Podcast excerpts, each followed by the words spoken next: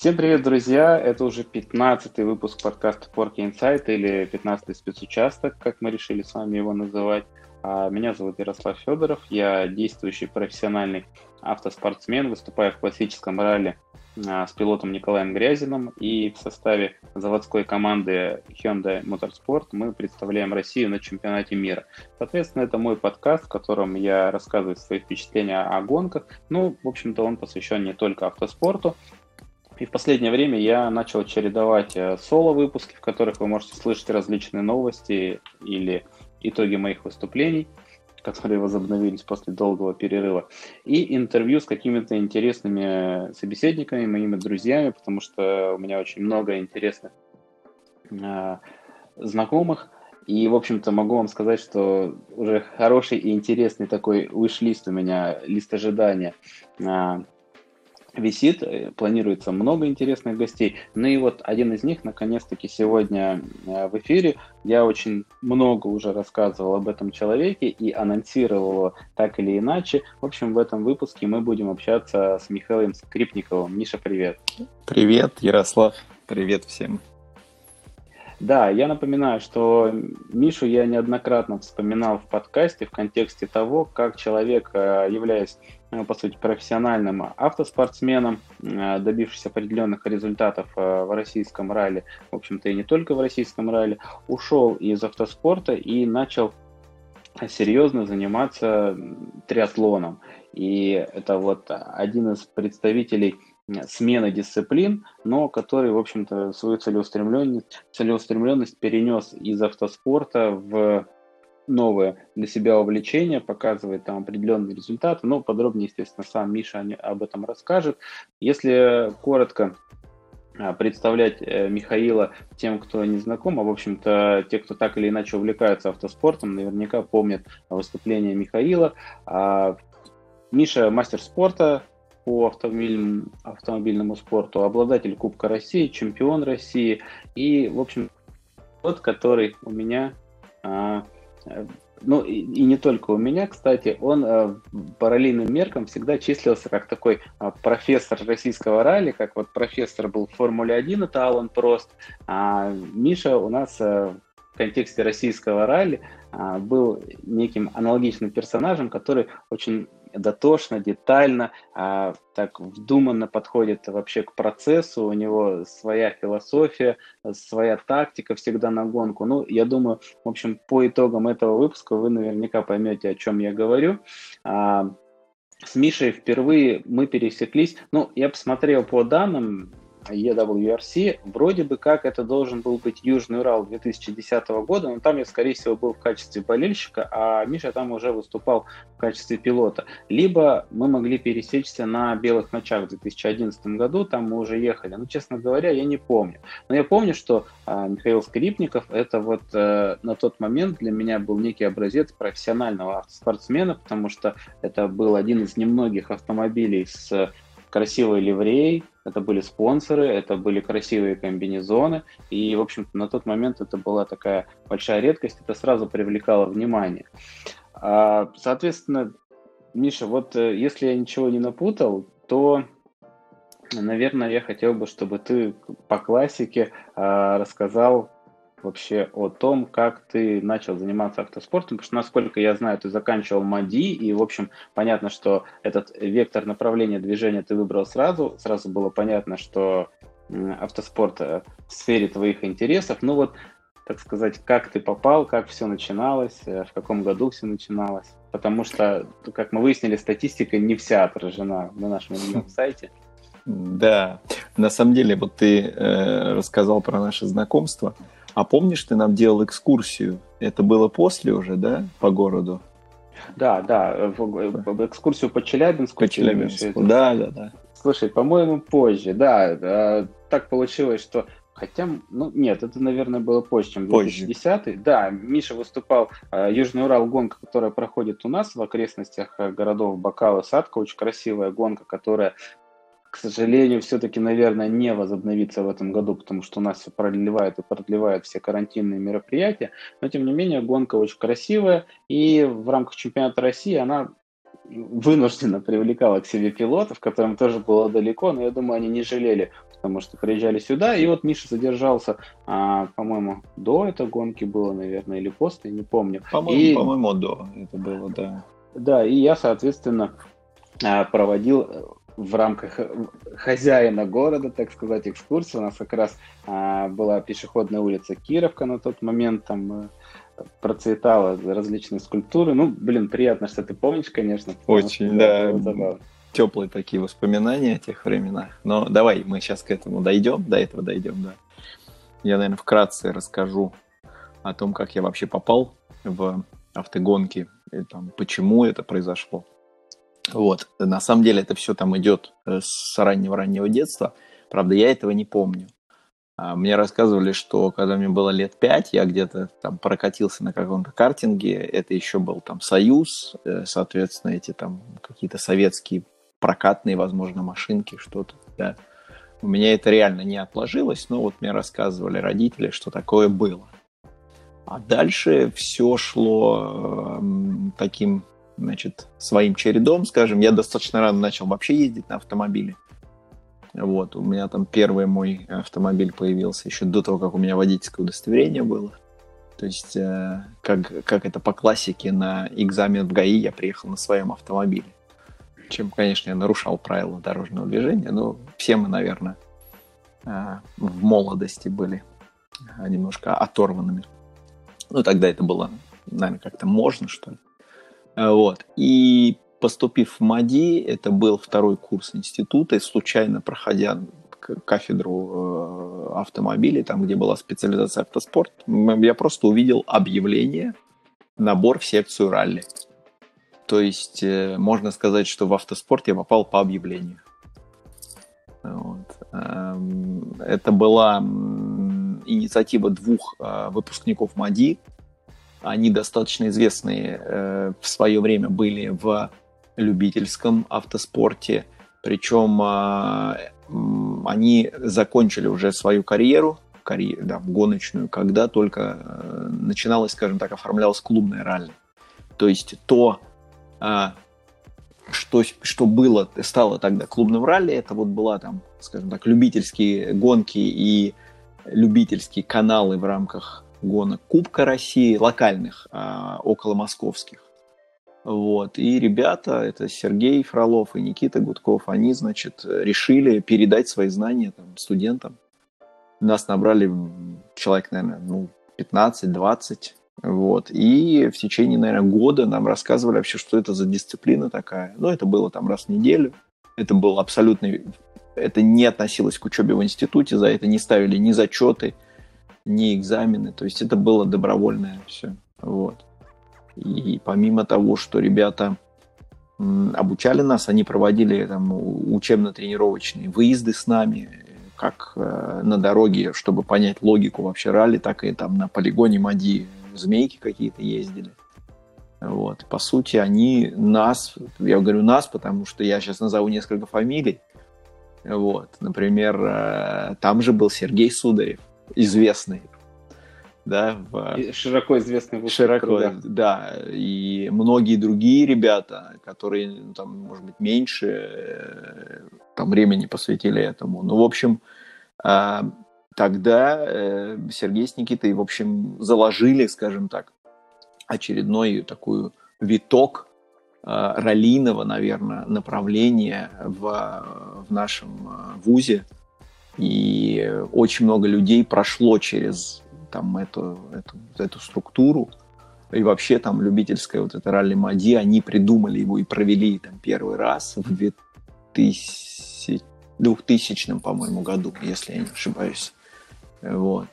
Собственно, это был первый шажок, все это было на любительском уровне, но потом это, э, понимаешь, оно как-то само э, трансформировалось в чуть более серьезное увлечение, чем просто э, любительские покатушки.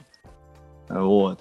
И где-то, наверное, в 2001 году мы с моим приятелем Кириллом Милявским, мы учились э, на... Он на год старше, я, соответственно, на год младше. Э, мы, значит, скинулись, купили там такой старенький-старенький Гольф 2 вот. И начали его готовить там своими силами там, по ночам к, сначала к любительским гонкам, потом в один момент мы поняли, что, в общем, там это достаточно опасный спорт, надо что-нибудь там, каркас какой-нибудь поставить. Мы, в общем, э, поставили туда такой уже хороший, правильный каркас, там сиденья купили, и, в общем, э, ну, он не раз нас спасал, если честно. Вот. В общем, мы начали кататься. И вот если говорить про первый опыт, э, скажем так, боевого ралли, давай так называть, это было в 2003 году зимой. А первая ралли Пена называлась ралли Селигер, когда оно проводилось в статусе, по-моему, то ли Кубка, то ли Чемпионата России. Ну, Сергей Вадимович Успенский, в общем, дорогу там вот к себе на дачу решил превратить в спецучастки. И теперь мы все знаем, что такое ралли Пена. Тогда это был ралли Селигер, и почему-то нас позвали э, проехать нулями. Вот э, нас из секции ралли Мади. Вот. И мы, в общем, он нам сам выдал колеса. Это была моя вообще первая езда на гвоздях. Правда, они были убитые, конечно, но ничего. Лично выдавал прям нам и давал наставление, чтобы мы были аккуратны. Ну, в общем, на втором спецучастке мы совершили крышу. Вот. Сразу же. Вот. Ну, мы каналу боевому не помешали, но, скажем так, вот крещение произошло именно в тот момент. Это были, наверное, такие первые шаги, как мы попали в это все. Или я попал, скажем. А, слушай, а скажи мне, а сейчас что-то подобное в МАДИ есть вообще? Ты знаешь, потому да, что... да. А, а, это немножко в другом формате, потому что там очень сильно трансформировалось, ну вообще Министерство образования изменилось, да, поменялось очень сильно в руководстве института, его там ну, административно присоединили там к другому, ну, в общем, очень смутные времена были. И вот до момента, пока там были, был тот, тот ректор, который был на тот момент, тот зав кафедрой, там это было, ну, продолжалось. Сейчас все абсолютно в МАДИ выезжает, ну, по крайней мере, до недавнего времени, на э, Романе Литвиненко. Э, он работает на кафедре, на факультете который я заканчивал, автомобили, да, по-моему, он то ли он секретарь деканата, я вот могу ошибиться в его должности, но он тоже пришел молодым парнем, увлекся этим, и вот благодаря ему до сих пор проходит сейчас ралли Мади. Я, я это знаю, потому что вот э, компания, которая меня поддерживала во время моих выступлений, она до сих пор каждый год э, немножко помогает гонке, и это как бы стало такой традицией. Вот сколько уже, наверное, 12, ну, с 2000 года, там 20 гонок, да, прошло. Вот. И э, Рома организовывает какие-то семинары, там где-то за месяц, за два до, до ралли Мади. Оно проходит всегда в декабре, на день рождения института, это начало декабря там. Вот. И какие-то учебно-тренировочные гонки он делает. Я я несколько раз ездил нулем, он меня приглашал, когда у меня была и возможность, там, и как бы желание, и все совпадало, да, мы там ездили на, на разных там каких-то рекламных автомобилях, еще что-то, да. И, кстати, мы тоже ее выиграли, эту гонку однажды. Нам очень хотелось это сделать. То есть у нас там было пару вторых мест. Вот, и это как бы для каждого выпускника, кто имеет отношение к автоспорту, это как бы такой, наверное, галочка, которую надо поставить. Ну вот мы как-то поставили ее в каком-то году, не помню. Нет, ну то есть я к тому, что очень часто, естественно, нас спрашивают, вот а как попасть, как начать. То есть мы можем официально сказать, что можно пойти учиться на ролиста в МАДИ. Э, да, причем, а, еще раз говорю, это не а, обязательная не какая-то дисциплина, это не факультатив, это не курс, да, это все ты можешь ты не должен быть студентом МАДИ, ты можешь ходить, посещать и слушать. Правда, это короткий курс сейчас, но это есть, да, и это, это еще поддерживается. Mm. Так что да, можно идти. Понятно. Так, я позволю себе лирическое отступление, потому что небезызвестный Сергей Сударев э, сказал то, что, ну, когда вот я высказался по поводу цвета его автомобиля нового, он написал мне в личку, да. ты знаешь, он написал, что на самом деле ты тоже к этому причастен, потому что когда мы этим мракобесием, в моем понимании, занимались, мы типа слушали подкаст про асбест. Так вот, Сергей, если ты сейчас еще что-то подобное делаешь с автомобилем, пожалуйста, остановись, одумайся, сначала напиши мне, надо ли это делать, а потом делай, потому что... Ну... Класс. Так, ладно, э, значит, э, Хорошо. А, вот уже первые нотки появились, прошу обратить слушателей внимание, мы поставили правильный каркас. Мы, просто, мы не просто поставили какой-то каркас ржавых водопроводных труб, а мы поставили правильный надежный каркас. Это да, и э, а, Ярик, ты знаешь, э, ну, можно я не буду говорить официально Ярослав, конечно, а конечно. как обычно тебя в жизни называю. Э, тогда было гораздо сложнее вообще установить каркас безопасности, потому что в России ими занимались, может быть, одна-две конторы. Было в 2000 году. То есть это были какие-то иностранные каркасы, которые вваривал УРТ, но это понятно, что в автомобиле Subaru может быть Mitsubishi, наверное, что-то делал ProSport, да, э, опять же, Custom Cages mm-hmm. какой-нибудь.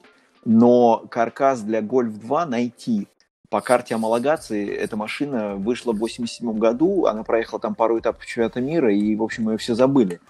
А, и поэтому, что мы, мы поехали в фирму Московия, тогда это было единственное вот в Москве и в Питере, кто вообще варил каркасы. Поэтому у нас вариант был один, и он был безумно дорогой для нас по тем, по тем меркам. Вот, но это правильно, он реально крепкий. Э, это признавали не только мы. Поэтому э, Поэтому да, он был Поэтому правильный. да, друзья, не, не экономьте на каркасах, если вдруг соберетесь, это очень О, важная да. вещь. О, да. да. Так, и, соответственно, для тех, кто не в курсе, тоже у нас же есть, ну, не те, кто не сильно прям в теме, а э, Миша рассказывал про Сергея Вадимовича Успенского, это президент э, как бы нашей федерации раллиной. А, Ну, вице, мне а, кажется. сейчас уже, да, вице, наверное. Ну, да, ну да, да, да, точно, точно. Да, а вице-президент, на тот момент он был президентом уже, наверное, да? Я не помню, ну, он всегда как бы э, человек, который многое решает, но на первых ролях э, не светится, мое мнение. Темный, темный кардинал. Ну, да, я к тому, что реальная история возникновения ралли Пена такова, а, что Сергей Вадимович просто ехал на дачу, которая у него на Селигере, там большое какое-то охотхозяйство. Ему очень понравились дорожки, которые к ней подходят, и он такой, типа, а почему бы и нет? Почему бы здесь не провести гоночку? И в итоге это одна из таких культовых э, гонок э, в календаре чемпионата mm. страны на данный момент. Да, да, гонка классная. Ну, правда, те, кто ездит не по несколько лет, конечно, там многое на память э, могут ехать, знать. Но э, изюминка это то, что разное количество снега каждый год, и тракторист может почистить так, а может почистить так. Поэтому, ну, это факт просто. Это вот э, есть доп Корено, который называется, да. Типа бобслей, который думаю, больше известен как бобслей. Да, я думаю, что ты тоже его видел в нескольких вариациях, начиная от э, реально одна машина, ну, то есть вот зеркала и все, вот по зеркалам, а высота в, э, по крышу. Вот, до того, что он реально широкий, когда мало снега. То есть он действительно, по мне, ну, он хороший хороший спецучасток, что можно найти вот здесь вот в средней полосе России. Да. Так, ну и, соответственно, был установлен каркас, и начинаете вы за свои деньги. Я просто хочу, чтобы ты не забыл отметить а... момент, когда у тебя появились первые спонсоры. Да, хорошо. Сейчас скажу. На самом деле я уже тогда э, обивал пороги. Вот. Я, конечно, бил целенаправленно, ну, ходил по разным там, местам но понимал, что вот конкретно вот э, там эти люди, эта компания мне что-то может дать, может быть, в перспективе. И, соответственно, как только я начал, вот еще на, даже до Гольфа у нас была там другая машина, а как только мы начали, я уже ходил, как бы говорил, а помогите. Они действительно помогали не деньгами, они давали возможность использовать подъемники, инструменты. А, то есть мы там могли днем, ночью там пожалуйста. Когда мы крашанули машину, нам ее так чуть-чуть отрихтовали, с нас ну, денег не взяли, в общем. То есть нам уже помогали, и э, с одной стороны, я считаю, что это уже помощь, э, хоть и не прямая какая-то монетарная, но э, давай скажем, что какие-то внешние внешняя финансовая помощь или нематериальная помощь появилась достаточно рано, что Э, что было тогда, конечно, здорово, потому что своих денег, ну, откуда им взяться, то есть мы там тогда еще студенты были, даже не зарабатывали ничего. Ну, то есть это пришло чуть позже. Вот. И да, давай я расскажу, наверное, кратко про период, который вот выпал из официальной статистики почему-то. Это было с 2000 примерно по 2003 год. Мы ездили ряд клубных гонок вот, на этом гольфе. Немного, наверное, 4-5 гонок в год. А, что-то здесь все рядом. Ну, там, наверное, Шуя. А, что-то э, такое близкое. Вот, э, знаешь, э, у нас раньше проводились такие гонки, называлась Ралли Победа, она где-то, наверное, в мае, там, в районе Дня Победы проводилась. И проводилась еще гонка, называлась э, Ралли Память. Она проводилась в ноябре, по-моему. И э, оба, обе эти гонки, они шли еще из Союза. Это такие были любительские ралли, которые собирали очень большое количество участников. Вот я по-моему, на ралли память какого-то 80 какого-то или 90-го года было порядка, если я не путаю, 300 участников. И там была такая штука, что э, старт в Сокольниках проходил, когда там хвост канала стартовал, то начало канала уже практически там ну, полгонки проехало. Вот. Это было не, не, не типичное, если я правильно понимаю, ралли. То есть там было ограниченное какое-то перекрытие дорог. То есть на каких-то вот с таких слаломах она перекрывалась, а на других спецучастках линейных дорожных могло не быть перекрытия. Но большая часть гонки проходила по дорогам Дмитровского полигона, и это закрытые дороги. Вот, ну вот нам доводилось участвовать в этих гонках несколько раз. Потом, по-моему, их уже не проводят, я не знаю, наверное.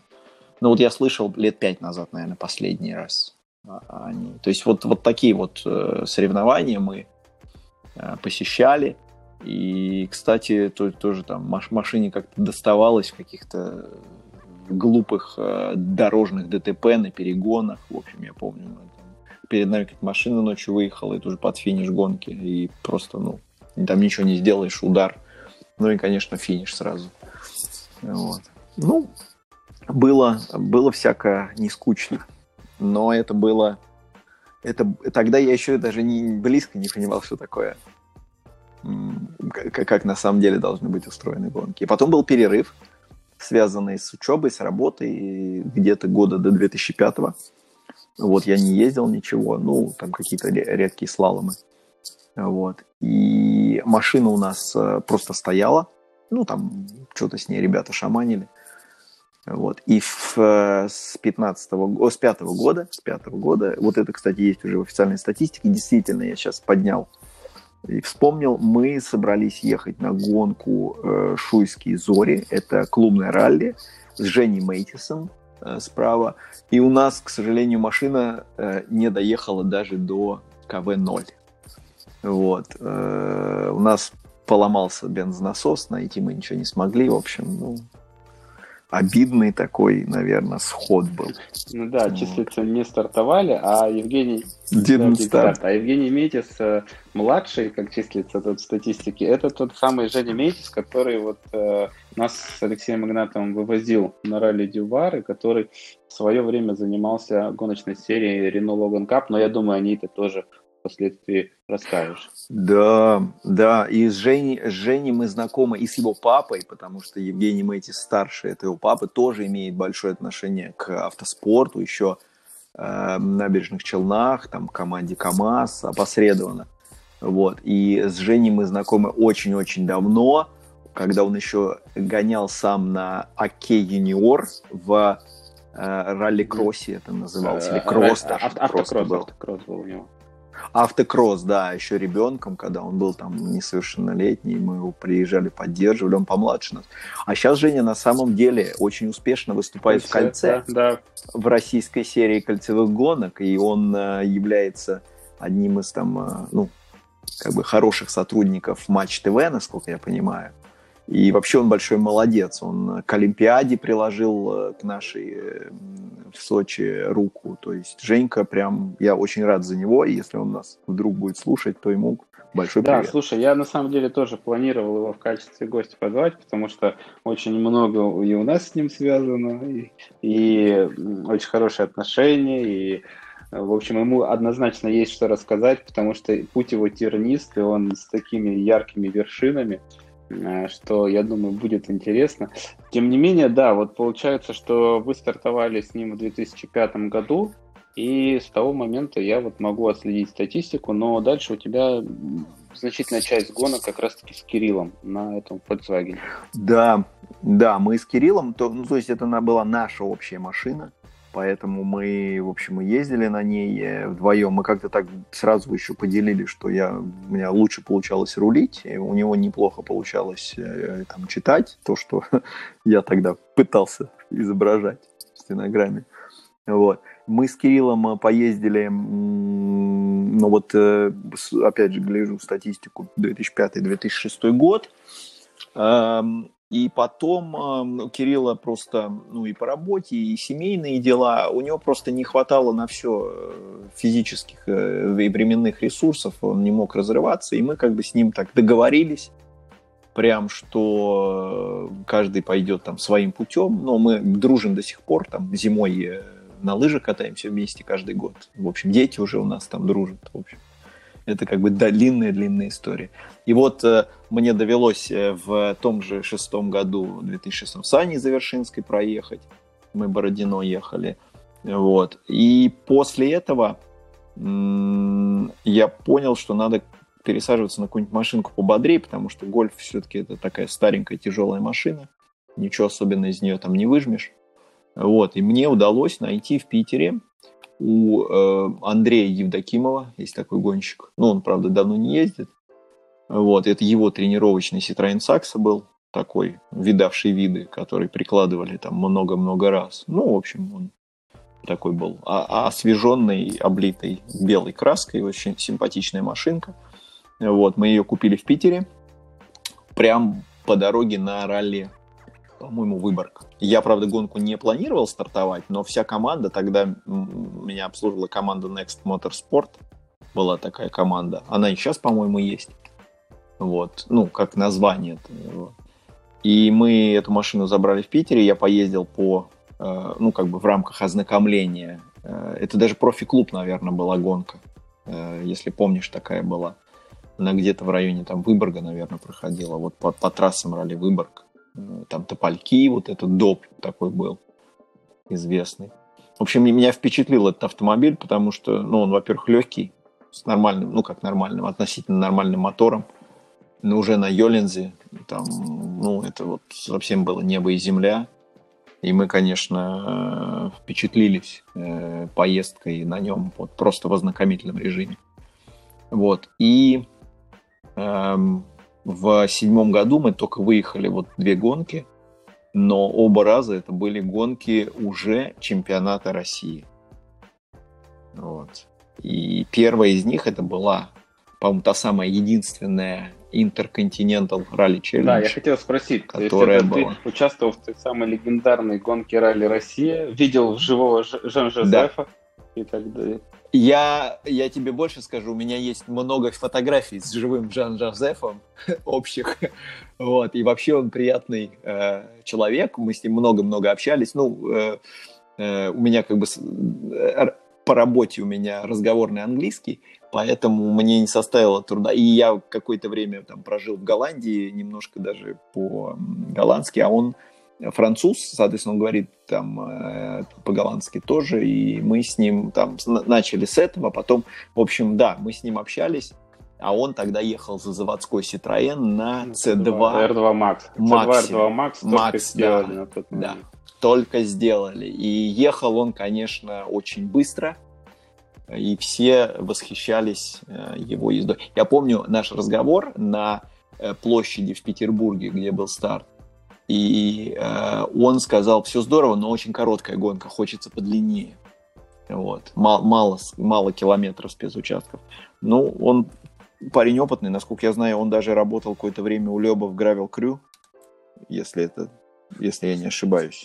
Сейчас я пытаюсь посчитать, сколько он тебе за гонку привез. Минут, Одна, наверное, 15. 49 и 49 минус 26, это 20, 23 минуты. О, со скольки километров? Километров было, отменили 11, стоило 140 где-то. 140. Ну, нормально. нормально.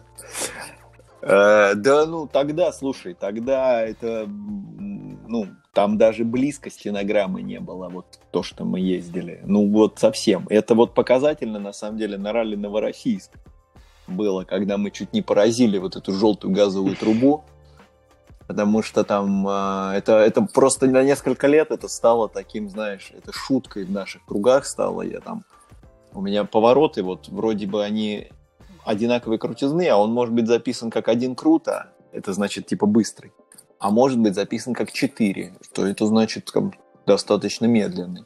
Вот. И в какой-то такой один круто я ехал там на пятой передаче, как ехал, а он там далеко, там не под эту скорость. Ну, в общем, конечно, мы остались на дороге, ну, поездили по обочине, но вот после этого мой штурман Антон, очень э, как бы восхищался этим моментом, бравым. Он сказал, если бы мы ехали всю гонку так, то, наверное, мы бы выиграли. Вот ты сказал про Антона, вот. а как он появился? Потому что вы с ним очень много гонок в итоге проехали. То есть экипаж, mm-hmm. который все помнят, это, наверное, Михаил Скрипников и Антон Кличко. Да, э, значит, э, гречку. Гре- гречку, гречку, на, е- на Е гречку. гречку. Да, да. Значит, как а, а, это все было в рамках команды Next Motorsport. Антон тогда ездил с Сергеем Волковым.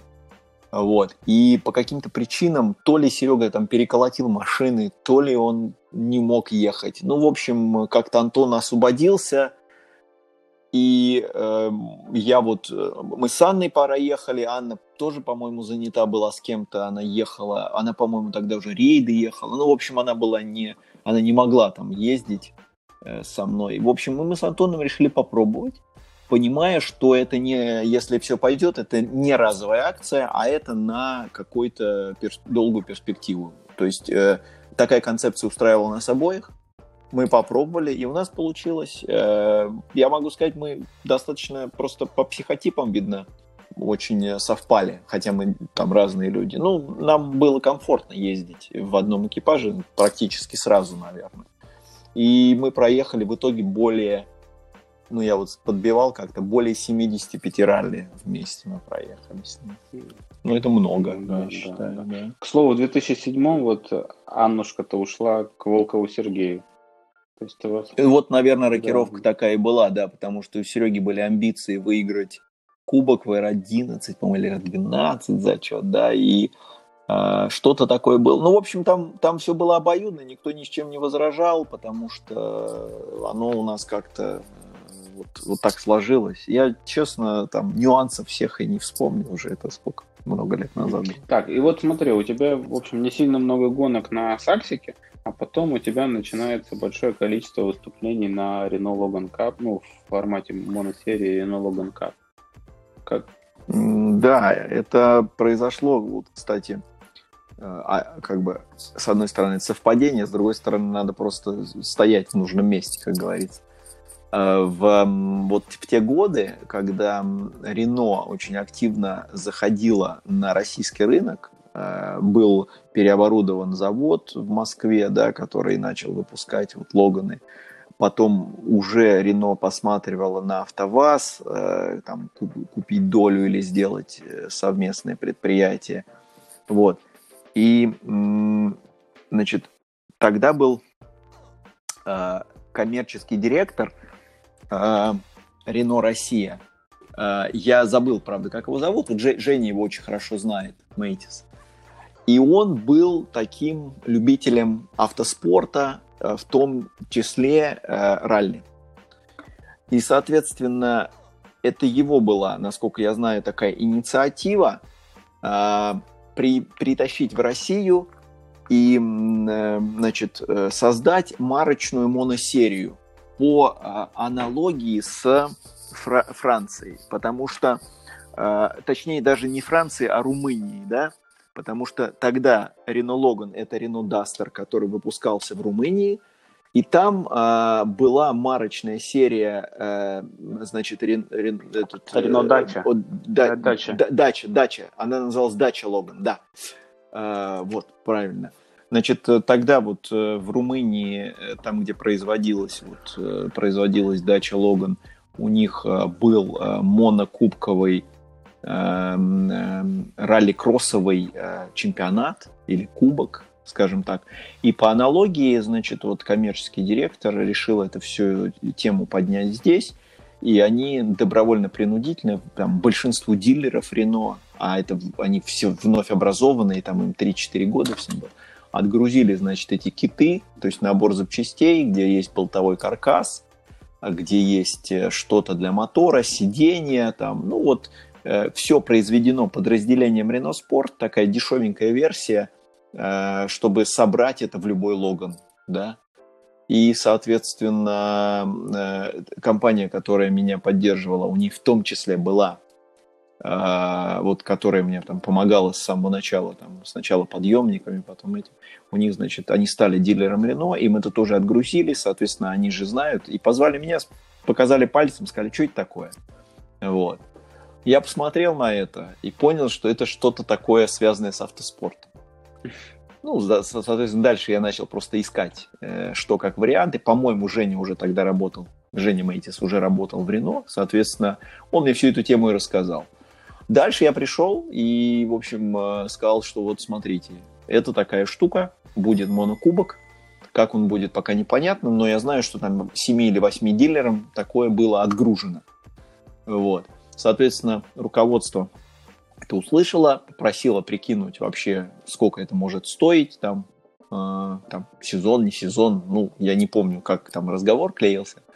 Ну, в общем, они тоже взяли паузу, поузнавали по своим каналам, и оказалось действительно, в рамках вот э, дилерской сети это будет какой-то определенный такой бонусик, если у компании появится свой экипаж в монокубке, который будет проводиться. Ну, руководство, э, в общем, поддержало идею, выделили мне автомобиль. Это совершенно новый э, Renault Logan, по-моему, из тест-драйва, кстати, да. Вот, был, был выдан, и мы, значит, э, вставили туда, значит, каркас. Там какие-то работы нужно было с кузовом произвести, все, площадки варить. Ну, в общем, там, тогда Вася Прудковский помог с этим. Вот, и нам собрали эту машину, и что это получилось? Это, конечно, очень такой э, валкий, медленный автомобиль, э, который, по сути, является стандартным восьмиклапанным Renault Logan, там, с без, мотором. Без блокировки? Э, на, тот момент, на тот момент э, это было, знаешь, э, в ките была коробка передач с короткой главной парой. То есть, если э, ну, наверное, там 3,8 стандартная, то здесь была 4,5, что ли, такая. Ну, то есть максималка у нас 140, если доедет. Безусловно, машина стала резвее, чем стандартная. Вот. Минус весь салон плюс каркас, вес, я думаю, что не поменялся. И вот, соответственно, только-только мы ездили на Citroёn, который похож на спортивный автомобиль, да, хоть он хрупкий, конечно но похож. Там и блокировка, там и кулачковая коробка. Вот. А тут все как бы сток. И, и, вот, э, но перспектива ехать там несколько гонок. И За бороться что? с такими же соперниками на таких же дровах. Да, да, да, да, да. Это э, мы понимали, что э, здесь э, шансы равнее стали, да. Вот. И э, мы ждали, что там, конечно, зубров, наверное, не будет, потому что э, ну, кто захочет по собственному желанию в тот момент пересаживаться? В тот момент. Позже все, все захотели. Вот. И мы, э, подготовив машину, поехали вот, э, значит, этот монокубок. И, безусловно, ну, я забегу вперед, мы его выиграли в, сразу же в восьмом году. Вот. Э, наверное, э, процентов на 60 благодаря вот там расчетливости. То есть э, мы четко понимали, кто наши соперники. Мы четко понимаем, где мы можем попробовать их одолеть на этом автомобиле. Затем, опять же, там идеальный, идеальное техническое состояние. То есть следили за всеми мелочами. Тогда уже там подвеска была по-моему, э, такая кастомная, то есть это не какая-то э, асфальтовая, это уже была гравийная подвеска. По-моему, вот, кстати, подвеска была свободная, и мы сделали что-то типа Йоленза туда. ну, картриджного, да, то есть берется стандартный каталожный Йолинс, подбирается примерно пружина, вставляется все это в сапог, там спереди, да, а сзади просто там, ну, в общем, оно как-то, оно, оно как-то ехало, прыгало, рулилось, вот. И э, много было интересных гонок, э, вот этой вот такой борьбы тонкой. Мне запомнилось э, вот из восьмого года Ралли Победа, там есть фотка, фотография, где мы на двух колесах ездим. А гонка была смешанная. Тогда в ралли и на мире, это, по-моему, только анонсировали, что в рамках одной гонки будет часть асфальтовая, часть гравийная. И у нас было вот э, подмосковное ралли Победа в районе вот здесь э, Можайска. Значит, сначала было несколько асфальтовых спецучастков, потом сервис, где можно трансформировать в гравийный сетап, поставить гравийные колеса и дальше ехать э, значит, на, по, по гравию. Вот там на асфальте у нас прям получалось, и мы были лидерами после, после этой первой секции. Вот. И вот эта фотография, она даже там в журналы попадала, там, где действительно на двух колесах, ну, зацеп поймал, так, знаешь, как бы выскользнул. Подрезав поворот, выскользнули на асфальт, поймали зацеп. Вот. Резина-то допускалась на асфальте только гражданская, это был Екогама 48-я такая, нормальная, в общем, резина. Вот. Потом, потом на гравии, конечно же, нас отчпокал более, более легкий экипаж Сударев и его штурман. Вот. Потому что в этой машине, к сожалению, 30-40 э, килограмм веса внутри влияло на результат просто катастрофически. Ну, сейчас, ты это сейчас, прекрасно сейчас, знаешь. Сейчас Ковальчук опять заплакал где-то, сидел приемника, да. Э, мы, мы с Антоном тоже были не пушинки, потому что я, ну, наверное, суммарно сколько мы там, килограмм 160 весили, да. И наши вот пусть там наши соперники в те годы, Серега Сударев, я не помню, кто у него штурманом ездил, но, в общем, там минус 40 килограмм точно, да. Как, как не верти, как не верти, а на гонках вот типа Новороссийска две запаски, если положить вторую запаску в Логан, он просто превращается в другой автомобиль. Он рулится абсолютно по-другому. Ты, наверное, тоже с этим. Да, и еще же в Новороссийске бывает в горочку надо подняться. Ну, да, там вот есть спецучастки, где ну, в общем, и Новороссийск э, был хорошей гонкой. Вот. Ну, в общем, э, давай, наверное, чтобы просто долго не рассказывать про Логан Кап. Мы выигрываем восьмой год, и э, я так кулуарно узнаю, что для компании, которая нас поддерживала, э, среди дилеров Рено это было, э, ну, их как бы отметили на э, дилерской конференции, да, угу. сказали, что вот какие молодцы, они не только подготовили машину, но они еще и выиграли сезон. И это, насколько я знаю по слухам, это дало возможность получить определенные финансовые выгоды. Э, и, э, по сути, этот их, их вложение в экипаж в Логан Капе финансово окупилось. окупились. Все да. И я не знаю э, реальных цифр, но я знаю, что такой есть факт. Поэтому я для себя тоже отметил, что вот э, каким-то образом можно э, вот э, в России автоспорт э, там, ну, хоть точечно, да, превратить в зарабатывание Э, для бизнеса. Понятно, что совпало слишком много факторов, но мы очень сильно этого хотели. Вот. И поэтому э, следующий год нам подписали. Вот. И следующий год мы э, поехали на, на Рено Логане, на том же. И я правильно, если я правильно помню, мы второй год тоже выиграли, девятый. Э, ну, там у тебя я вот просто... по статистике всего 4 гонки, на самом деле. Да, я только не, пом... не понимаю, почему. Мне кажется, их было больше, но здесь гонки только чемпионатные. Ну, а наверное, да, отдельно. Сюда не, попа... сюда не попали клубные гонки, да, я да, думаю. Да, да, да. Так, вот. а, мне еще понравилось, я пока не упустил этот момент, что в Renault Logan Cup, это очень показательно, вы можете на сервисе изменить автомобиль из асфальтовой спецификации в гравийную, поменять да, колеса. По поменять колеса, да, да. это прекрасно. Так, да. значит, 2009 снова затащили, и в 2010 Значит, в 2010 а, там получается такая штука, что мы ну, мы, мы имеем определенную поддержку. Я просто чуть шаг в сторону сделаю, так как я человек, как ты говоришь, э, про, который просчитывает, я всегда м, планировал э, следующий спортивный год, начиная где-то с августа месяца.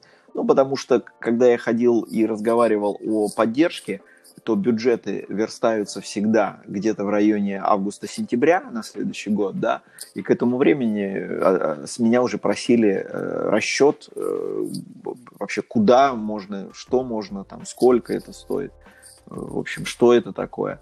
И вот, соответственно, уже в середине девятого года мы, э, нам нужно было что-то решать, и тогда был сделан выбор, наверное, не самый правильный. Мы решили самостоятельно подготовить 16-клапанную версию Логана для езды в э, Кубке там, в чемпионате России. Да, То есть более мощную машину. R1 1600N. Да, да, да. Вот. И э, мы взяли за основу машину. Это был конец девятого года. Мы там зимой ее делали, делали. И получилось, скажем так, не то, что хотелось. То есть получилась тяжелая машина с относительно, ну, с таким средним мотором. Вот. Правда, тогда уже мы э, получили, по-моему, кулачковую коробку, если я не ошибаюсь. Как да, нам сделал, да, мы в Литве у Самсонеса заказали э, коробку кулачковую. Он сделал несколько экземпляров. Вот. И, конечно, с этой коробкой машина поехала совершенно по-другому. То есть там был другой ряд, по-другому можно было ехать. Э, плюс уже амортизаторы, по-моему, с бачками мы поставили, Олинзы. В общем, она начала превращаться. Вот. Но, если честно, это конструирование, это не совсем правильный путь. Вот. Но в, линейке Рено не было ни одной готовой машины, которую можно было бы купить на тот момент, привезти. А то, что было, это очень дорого. Там, да, эти там N3 Clio, они уже все старые были, в общем, а нам надо было ездить на Рено. И это был Логан 16-клапанный, на нем мы м, проехали, ну, практически сезон. Вот, у нас было э, достаточно много э, сходов, глупых э, и не глупых э, по технике, то есть там, ну, не знаю, там, вот обидный сход, я помню, Гукова, то есть все здорово, мы лидируем, там, третий доп после брода сцепления, ну, тут, понимаешь, ехали на победу. Вот. Ну, это, это автоспорт, так бывает. В общем, я ничему не удивляюсь. Вот. И э, в 2010 году поняв, что затея как бы немножко не в ту сторону пошла, мы, значит, принимаем другое решение. Только выходит Рено Сандера, а, его выпускают, и вот на базе, решаем на базе Сандера построить уже что-то более такое интересное. А, была взята а, тоже тест-драйверская Сандера, и вот э, ее уже ребята из команды, э, мы, мы поменяли команду, это стало Протеком Спорт ЦСКА, значит, команда, которая много лет специализируется на ралли-кроссе. А, ребята выигрывали чемпионат Европы а, на автомобилях Рено вот, э, в 2000-х годах. И, в общем, там и связи с Рено э, спортом, и с Рено Алпайном, и с Садевом такие конкретные, личные. И ребята очень э, умеют классно готовить машины, потому что на ралли-кроссовая машина это там ну, это просто монстр, прототип 700 сил, там ничего не весит. Понятно, что Сандеро они сделали. И э, получилось, что они э, собирают хороший мотор на всех иностранных вот комплектующих. Они знали, что, что нужно. Э, берется от Clio N3, по-моему, кулачковый садев. Э, изготавливаются э, индивидуаль, по индивидуальному заказу привода, потому что там длина другая немножко. Вот. Ну, все делалось там с запасом две коробки, там два комплекта приводов, два мотора. И, в общем, получается машинка там мощностью почти 180, там, наверное, 170 сил. Там были несколько конфигураций. Которая все еще тяжелая, но если помнишь, тогда разрешили менять стекла, у нас там поликарбонат везде стоял. э, разрешили там отрезать какие-то усилители, в общем, ну, машину облегчали как только могли. Вообще, вот, сколько можно. Но, к сожалению, всегда, все равно было тяжелее одноклассников, килограмм, наверное, на, на 80, на 70, как минимум. А, вот. И э, весь одиннадцатый год мы, значит, э, э, как скажем так, учим эту машину ездить. Нет, то есть вы а. поняли, что эксперимент с Логаном провалился, да. колхоз не удался, и вы решили, да. что он наверняка сработает с Рено Сандера, да? А, другая команда строила машину, понимаешь? Ну, Другие с опытом, люди. с опытом, я понял. И, Да, с опытом. на, на тот момент у тебя очень хороший бюджет, потому что, ну, я помню, что это достаточно дорого все мероприятие стоило. И, в принципе, Э, постройка автомобиля с нуля раллийного стоит недешево. Э, Ты знаешь, э, это не, это не дороже, чем купить было что-то хорошее. А в этом Другое дело, классе. что э, в этом классе хорошее не купить, потому что ничего нового не было, а все остальное это такие же дрова, которые там будут разваливаться, да. Э, понимаешь, что было дорого-богато, так это, например, у меня всегда были новые колеса. Но это не потому, что я мог себе позволить, а просто потому, что бэушные колеса я продавал на финише гонки. И у нас было несколько случаев, это, кстати, было на Южном Урале, когда я еще не стартовал гонку, и я уже за 8 бэушных колес получил полностью деньги. Вот. Надо мной всегда смеялся мой штурман Антон за мою, как бы, вот эту вот жилку продать несуществующее еще. Вот. Но, понимаешь, тогда колесо, как сейчас помню, стоило 8 тысяч рублей. За 4 тысячи я продавал колесо после гонки, которое действительно проехало тесты и гонка, гонку. Э, На нем можно ездить, особенно вот ребята, кто только кто начинают, их, таких колес хватит на очень долго. Ну, я сам таким был когда-то. Вот. Но, э, понимаешь, по- я эти 8 колес продаю и получаю 50% назад. Поэтому для меня как бы бюджет, он становится как бы меньше, да? И так Ну, было но, со Образно многими. говоря, новое колесо за 4000 это уже Да. неплохо. Да, да, и это Мишлен, это э, вполне себе очень хорошее колесо. Вот. э, И вот э, и так было совсем. То есть, э, например, все вот эти Логаны, которые, на которых мы ездили, они все всегда были в идеальном состоянии, и в конце сезона вот один был продан тут же, второй вот белый, который 16-клапанный, тоже был продан тут же. То есть экономически машина продавалась ну, за достойные деньги, и это позволяло поддерживать бюджет выступлений. Вот. Мы не ставили, знаешь, к забору или не пытались списывать куда-то автомобили, знаешь, там растаскивать. Не-не-не, это все, это, это... И я отчитывался за каждую копейку, э, полученную с продажи там колес, э, то есть все, все вкладывалось э, сто процентов, все, что выручалось, плюс там, конечно, свои вкладывалось. То есть здесь я вел, ну, я считаю, поступал правильно, и это мне позволяло эм, вот э, так ездить. Так, 2011 год, учим машину ездить. И наверняка есть несколько эпизодов. Да. Вот э, здесь есть э, славянский кубок гонка у нас и э, э, Гукова. Значит, э, славянский кубок это было, конечно, наверное, так вот э, как бы первый такой удар под дых. А, после теста у нас на тестах почему-то забрахлил мотор, он перестал ехать почему-то, ну как-то вот. И э, я прошу ребят, э, а там буквально вот э, ну, знаю, ночь, наверное, да. Короче, почему-то ночь была, оставалась. И Я прошу ребят махнуть мотор на запасной. Значит, они, в общем, ненавидя меня. А мы жили в каком-то частном домике в Беларуси, снимали, то есть там уже на улице прохладно, это май, что ли, да, еще по ночам. В общем, они меняют этот мотор вдвоем ночью в поле практически, без подъемника, без всего. Собирают машину, все, мы стартуем первый доп, едем, едем, едем, и в каком-то повороте, значит, такой лежит камень размером с арбуз.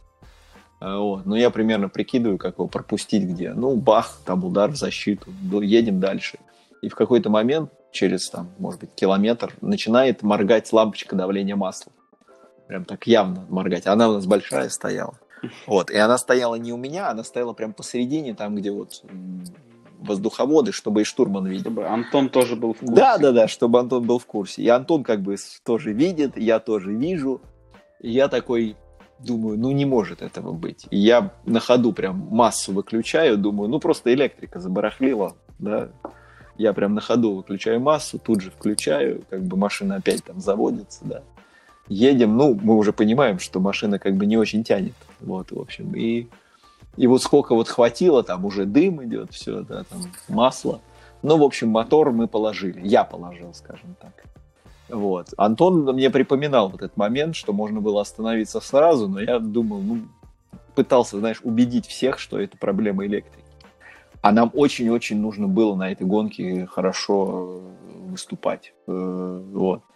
И э, дальше происходит следующее. Мы же знаем, что у нас есть запасной мотор. И мы к Андрею Брусникину и говорим, слушай, а можно мы, вот у нас там что-то с мотором случилось, ну, мелочь какая-то, барахлит. Можно мы не вот здесь в сервис-парке сейчас будем там колупаться с ним, а можно мы вот где мы живем рядом, просто туда и машину ближе тащить. Мы там сейчас починим все, а утром приедем и по суперралли поедем. Он сказал, ну, конечно, без проблем. Мы же не сказали, что на мотор надо поменять. А это нельзя делать. Ну, именно блок нельзя менять. Да, да. Правила такие. Вот. Ну, в общем, пришлось как бы пойти на нарушение правил. И ребята вторую ночь опять меняют мотор. В общем, матерят меня, сколько вот вообще слышно. Собирают, все делают. Мы второй день едем, классно, даже там какой-то доп очень круто проезжаем, моноприводе даже выигрываем какой-то. Ну, я просто злой слишком был. Вот. Ну, в общем, не задалось. А ралли Гукова это вообще отдельная история. Значит, на одном из спецучастков я просто почувствовал, что что-то не то с э, рулем. Вот. И, э, ну, мало ли там, может быть, ударил куда-то, он кривой стал. Нет, э, проблема в том, что вот эти рули, которые через ступицу прикручены, да, у них вот здесь вот, где кнопка сигнала, там болтики такие маленькие, да. И вот по каким-то причинам эти болтики один за другим начали раскручиваться. И это все было в рамках одного спецучастка. То есть я видел, как один болтик выпал и ударился об алюминиевый пол. Я видел, как другой болтик выпал. И вот остается один болтик, и я пытаюсь, я думаю, а как рулить? А ты помнишь Гукова? Вот. И слава богу, это там последний болтик выпал там, где было достаточно равнинно, и мы там, сколько было, через брусвер просто сиганули, вот как на неуправляемой машине и остановились. У меня руль в руках. Антон не понял, что произошло, то есть он видит, что мы почему-то едем не в поворот, а прямо. А в следующий момент, когда он поворачивает голову, я вот так вот руль прямо на него направляю и типа показываю. Вот. Вот. Это был, конечно, э, с одной стороны забавный, но очень э, такой очень э, глупый сход. Почему это произошло, я не знаю. В общем, никто нарочно там ничего не откручивал. Все на лактайте должно стоять. Да. Ну вот, и мы, нам было даже, если честно, стыдно немножко писать в контрольной карте причину. Отвалился руль. Антон уже практически занес ручку. Я говорю, не, не, давай чуть другое. Напишем, придумаем. А, кстати, в сервис-парк мы приехали вот так, я за ступицу рулил. А, просто руками или ключом? Не, руками крутил. Слушай, так а Антон не видел видосик, как штурмана мировые крутят на ходу, что ли, Солбергу рули? Я не Ярик, это немножко другое. Центральную гайку можно прикрутить. Это маленькие болтики. Не, я понял, про, про что речь. Ну, мне кажется, Антон бы справился. Просто Ты знаешь, но вот под рукой, наверное, этого шестигранника нет, это первое. Вот. И, ну... и второе, самое главное, что Антон узнал о проблеме уже, когда рулить был у тебя в руках. Да, да, да, да. Ну, понимаешь, наверное, можно было как-то по-другому это решить. Мы плохо подготовлены тогда были. Но это не единственное приключение. У нас вот ралли Санкт-Петербург где-то здесь есть, нет, там история с капотом. Мне кажется, это видео все помнят когда на каком-то из трамплинов на полном ходу капот сначала открывается, вот, а потом он улетает, что хорошо. И мы едем как бы дальше, все нормально. Нам потом его принесли, но у нас же следующая секция, нам надо выехать. Ну, в общем, спасибо Саше Уразаеву, который был рядом, он метнулся в запчасти.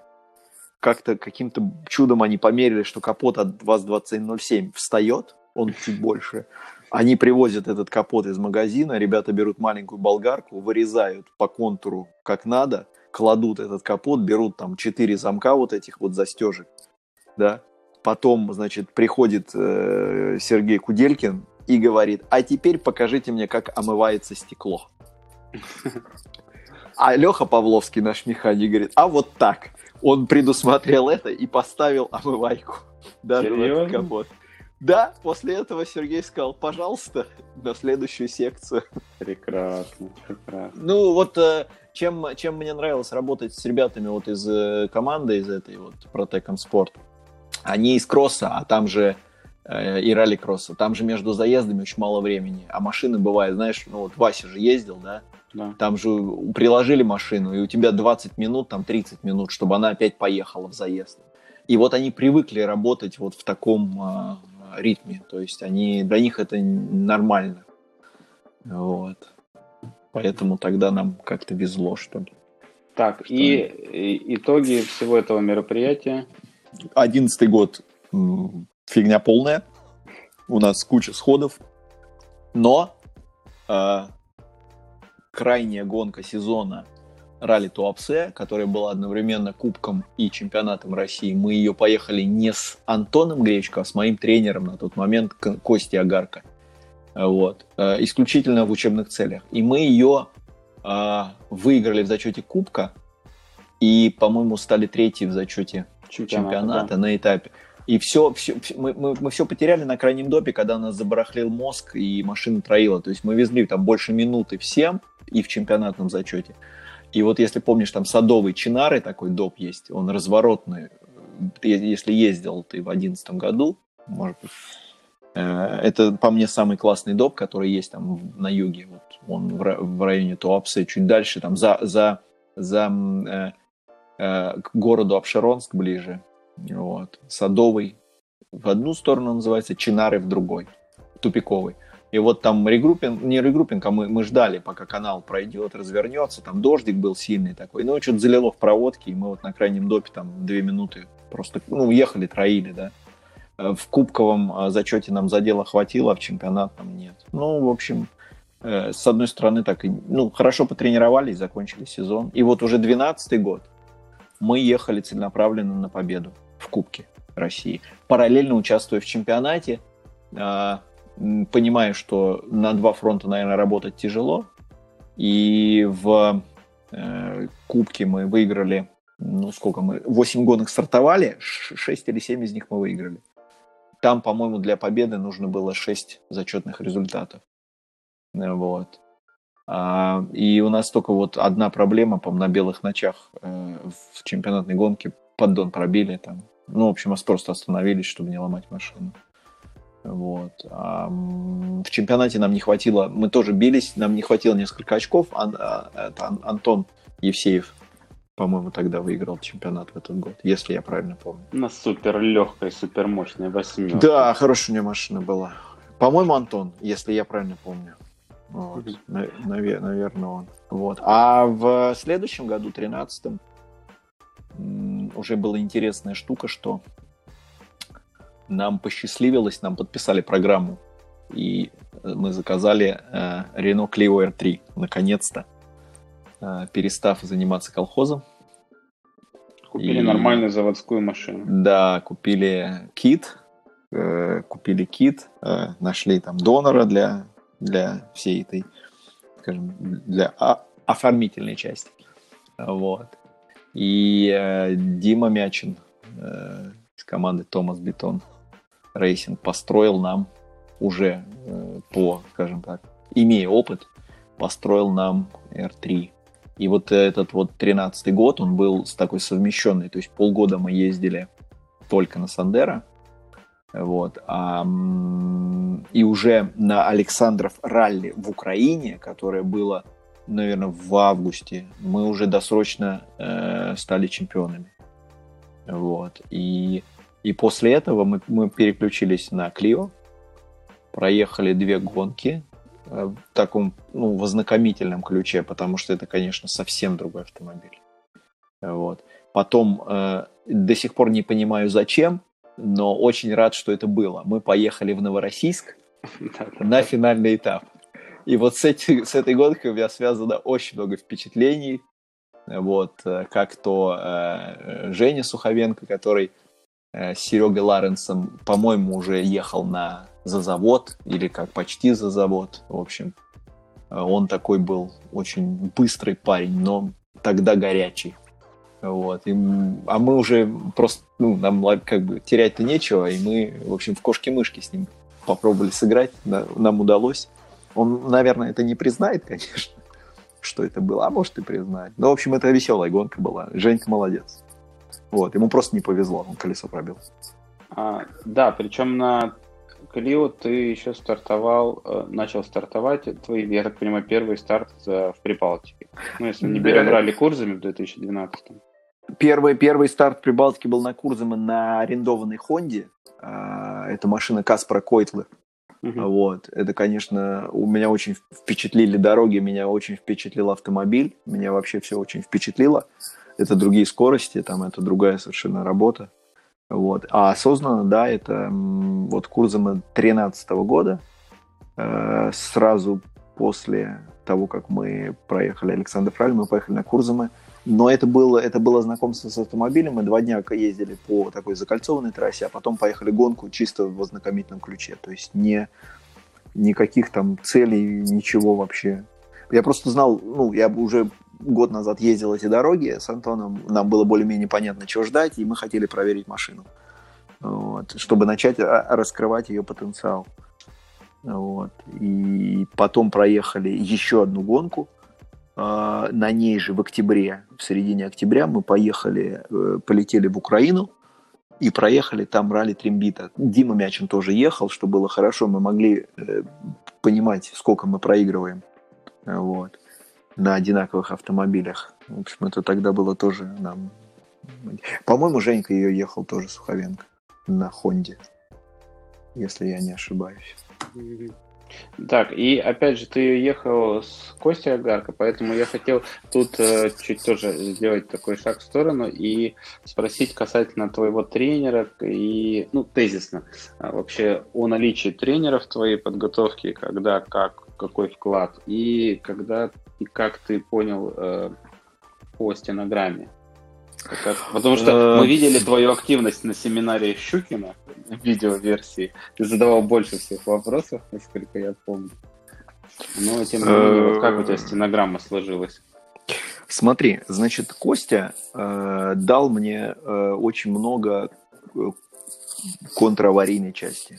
То есть очень-очень много. То есть это вот э, все, что касается э, вообще управления автомобилем, да, это вот э, это Костя. И он мне очень сильно помог на тот момент по стенограмме, э, ну, основные какие-то принципы и так далее и тому подобное. Но я могу сказать, что э, э, понимание, вот, скажем так, как я считаю, полноценное, оно пришло позже. Оно пришло, наверное, начало приходить само, когда я поехал уже на Клио, потому что скорости другие, все меняется очень быстро, и стенограмма должна быть, ну, скажем, правильной, да? А правильная стенограмма, ну, мы не берем системы записи, потому что у всех они разные. Мы берем, скажем так, там, логику, то, что она должна быть э, простая. Ну, сто процентов однозначная что термина, термины должны быть там простыми, короткими, понятными, описывающими. Вот. И что под большой ход э, есть какие-то моменты, которые ты на медленной машине просто не заметишь никогда. Вот. И тогда как-то это начало приходить понимание. Мы проехали, ну, переключимся, да, уже э, конец 2014 года и начало 2015 э, прости, конец 13-го, начало 14 да, мы с Антоном проехали две гонки в чемпионате России на Клио. Э, ехали мы э, с надеждой, что эту машину допустят в, в отдельный класс что эта машина будет, э, ну, чтобы на этой машине можно соревноваться с такими же машинами мы э, там и письма в комитет писали, нам там долго не отмечали. И, в общем, в момент, когда нам сказали, что нет, типа, машина не будет допущена вот в этот класс, мы как бы перестали на ней ездить в России. Но за эти две гонки, э, так вот, мы, я продвинулся в понимании, как э, вообще должна выглядеть та самая стенограмма, по которой можно ехать на любом автомобиле. Ну, начиная от э, среднебыстрого, там, быстрого и так далее. То есть я многое пере, переосмыслил. Здесь и что-то подсказывали там и э, там, товарищи по гоночному цеху. Вот. Вот. И тут, ну, опять же, тут хронологию сейчас нарушу, если я начну рассказывать. Ну, давай, так сделаю. Значит, в какой-то момент мне удалось э, договориться и э, с, скажем так, э, пои пригласить на э, тренировки, чтобы на меня посмотрел, посмотрели даже двое – да, это Алексей Борисович Щукин и Васин Евгений Станиславович. Вот. И в тот момент мы много разговаривали, и, в общем, они сказали, что мы тебе готовы помочь, потому что видим, что ты, в общем, примерно знаешь, что ты хочешь. Вот. И мы с ними съездили э, пару раз э, в Прибалтику, на, скажем так, просто поездить по дорогам. Даже без, без гон... тренировки. Даже обучение, я бы сказал. Стенограммное mm-hmm. там обучение, без гоночной машины мы много проводили. И вот здесь действительно я увидел э, просто наглядно, как оно, как оно может быть, как оно должно быть. То есть мы много ходили ногами по дороге. Э, то есть там можем, мы могли на там, пяти поворотах день просидеть, просто вот обсуждая. И вот там действительно у меня начало как бы формироваться вот эта единая система, которая, которую можно назвать видение дороги или как-то еще. Вот. Ну, я такими терминами пользуюсь. И действительно, когда я начал это все применять, мне стало ехать гораздо комфортнее. Ну, по результатам, да, это было быстрее. Но теперь э, при практике, когда вот я практиковал это регулярно, у меня не было вопросов к какой-то дороге. То есть я приезжал, я мог написать, чтобы потом по ней проехать. До этого э, было гораздо сложнее. Вот, наверное, вот, вот тот момент это все пере, пере, переломилось так, пере... Достаточно поздно, я считаю, да. Я... Надо было это раньше делать.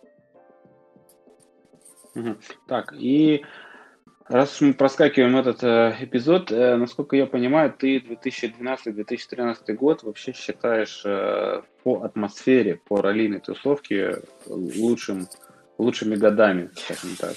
Да, это, ну вот э, слушатели, наверное, надо рассказывать, а ты это помнишь, да? У нас была вот, по мне, это самая добрая такая тусовка, около раллийная Э, экипажи, фотографы, там, сотрудники команд, механики. Вот. Э, у меня самые теплые воспоминания об этих об этих периодах, куда бы мы ни приезжали. Там э, был то, например, Карелия, Пена, Южный Урал, там где мы еще были?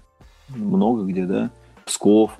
Вот э, те ребята, которые ездили, пилоты, штурманы, по мне, так это вообще это самые-самые Э, лучшие, наверное, мои вот воспоминания около раллийной э, те, э, по около раллийной теме, которые были. Я вот вспоминаю, как мы обсуждали в Новороссийске качество дороги, по которой нам там гоняться завтра, да, которая там размыта, грязная. На ознакомлении ну, да. тачки не могли проехать. Да, да, да, вот, вот это вот, вот эти моменты. Ну, понятно, что после гонок мы там все совместно все это там отмечали, кто как мог. Вот. Э, ну вот, э, вот такого не было до э, этих годов, и такого, наверное, не было после, потому что уже после слишком серьезнее я ко всему стал относиться. Вот. И уже было не до этого. Так, а в 2014-м а, ты еще, кроме двух стартов в России, проехал ралли мастер-шоу и потом целенаправленно поехал в чемпионат Эстонии. Да, вот по мне, если говорить вообще о когда мне нравилось, как я еду, это было, наверное, как раз начало 2014 э, года. Это вот э, Пена Карелия. Мы очень хорошо проехали обе гонки, причем э, это была просто такая большая-большая подготовительная работа сделана. Вот. Перед Пеном мы были на паре тестов. Одни тесты нас любезно приютила команда СРТ. Вот, мы погоняли в Латвии, по-моему, и в Эстонии. Мы, по-моему, на двух э, вот, трассах ездили, или один день мы вместе ездили. Ну, в общем, они нам э, нас пустили, нам помогли, рассказали. Вот. Потом э, перед ралли-мастер-шоу э, у нас было... Я ездил в Италию, я ездил в раллийную школу э, к Витория, Кане... Витория Канева. Асфальтовая раллийная школа. Асфальтовая раллийная, раллийная школа, да, чтобы понять э, немножко асфальт. Тоже это прям очень много дало. Это сплошная практика, хоть это всего лишь три дня, но это действительно интересно. То есть, когда тебе на третий день дают лансер и говорят, давай, вот. Э, в общем, это было интересно. Это, это прям то, что нужно было бы сделать сильно раньше. И я знаю, что очень многие пилоты там топовые, мировые, у него же учатся в школе, и это классно. Вот. После этого был было за неделю до мастер-шоу, ралли-мастер-шоу, это была Рига, это Бикерниеки, это опять же команда СРТ, Гирц и Стас, ну, Стас э, как-то помог, Гирц нас встретил, нам все показал, рассказал, дал потренироваться, вот, и в Риге это был, наверное, такой последний, э, последняя подготовка, и вот на ралли-мастер-шоу, по крайней мере, наш экипаж – наверное, показал ну, максимальный для нас результат, который вообще мы показывали. Да. Сложилось все. Мы очень четко понимали, как работать с резиной. Мы подготовились прям к дороге. Я ее знал хорошо. У нас была хорошая стенограмма. Там мы ехали до, действительно, ну, я считаю, быстро. Вот. Монопривод мы выиграли. Правда, там у наших соперников были проблемы какие-то технические, но там даже на тех допах, где проблем не было, мы уверенно выигрывали. Вот. Если брать оверолл, мы проиграли из группы N только Коле на лансере. Вот. И все остальные машины, которые были впереди, это были либо VRC, либо там Супер 2000, либо что там еще, R5 тогда еще были, нет? Не помнишь? Не было, по-моему, еще. Ну, в общем, в общем, это вот было. И после ралли-мастер-шоу, да, мы поняли, что в России мы не поедем, потому что это езда без результатов тогда будет. Просто так кататься мы не хотели. А, Керги на Фиесте, да, ездил на R5 да. и ЕЦ. Да, да, да. Ну, Марко Мартин, по-моему, выиграл ее, да, или... Ну, на ВРСе, да. Да, да, да. Вот, и э, мы переключились на Эстонию, потому что поняли, что там мы многому чему научимся. И вот, и по мне вот эти эстонские гонки, прям это было, наверное, ну, Эстония и, и Лат, одна латвийская гонка, да, была Курзема. В общем, э, по мне это было реально круто. Мы в итоге даже, даже стали вторые, вот, прикидывали, что нам нужно было, чтобы выиграть. Э, мы не пропустили, по-моему, одну первую гонку. Вот. И там очков просто даже, ну, теоретически бы не получили нужное количество. Вот. Но в этом году были хорошие такие крэши тоже. Ну вот на ралли Эстония вы не очень точно выступили. Это возвращаясь к кошкам-мышкам и Суховенко, все-таки мы, наш экипаж-то сыграл в этом роли или нет? А, и могу рассказать, почему. Нет, сто процентов моя ошибка. Значит, э, у меня была установка. Мне сказали, значит, едешь три прохода. Первый проход просто при, при, э, тестовый участок. Три а, прохода. Тесты. При, просто пристреливаешься. Второй э, проход чуть-чуть добавляешь. Третий, если захочешь, проедь, не захочешь, не надо. Не надо пытаться на нем что-то. Просто тест автомобиля. Вот. Э, но на гонку был заявлен экипаж, которого, э, я не помню его э, фамилия, это австралиец, ехал на заводской Хонде от Just Motorsport. Можно посмотреть его имя, фамилию, просто не помню. И он, как бы, мне казался он фаворитом. Вот. И когда на втором проходе мы проиграли ему 7 десятых секунды с тестового участка, я подумал, ну надо же как бы попробовать его дернуть. Зачем только не понимаю. Ну вот попробовал, не получилось. Эванс вот. Элли.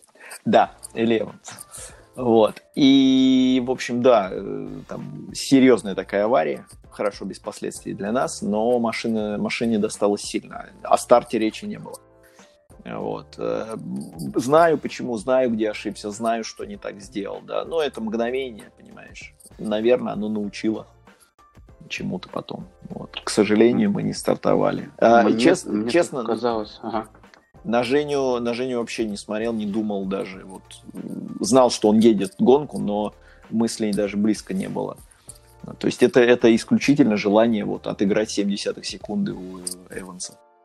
Я-то думал, мы там на первом проходе пихнули тебе, и ты такой, ну сейчас я пацанов туда погоню. Я даже не издал ваше время, честно могу сказать.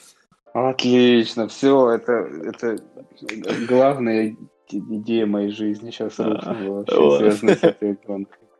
Я понял. Так, 2014 мы завершили, и дальше у тебя сокращается, прям скажем, Да, э, все просто. В 2014 году, когда вот кризис пришел, он очень сильно стукнул по автомобильной индустрии, да.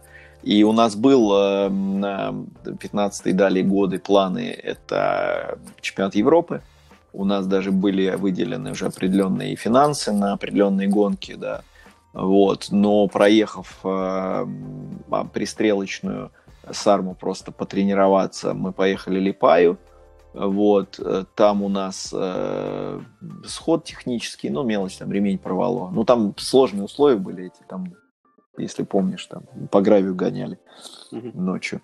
Вот. И второй день мы рестарт сделали, ну, нормально проехали. Э, ну, для нас нормально, да. А потом получилось, что э, как такой программы нет, бюджета тоже не особо.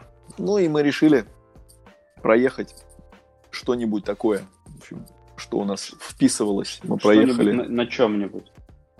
Не-не-не, э, это ралли Талси мы проехали, а уже а. Ростов Великий, это, это, ну, это меня просто пригласил Саша Крамаренко проехать тут на Субаре это не это вне программы, вне чего-то. То есть он предложил попробовать, я, в общем, согласился. Там все давала команда, кроме там колеса, бензин, по-моему, мои были.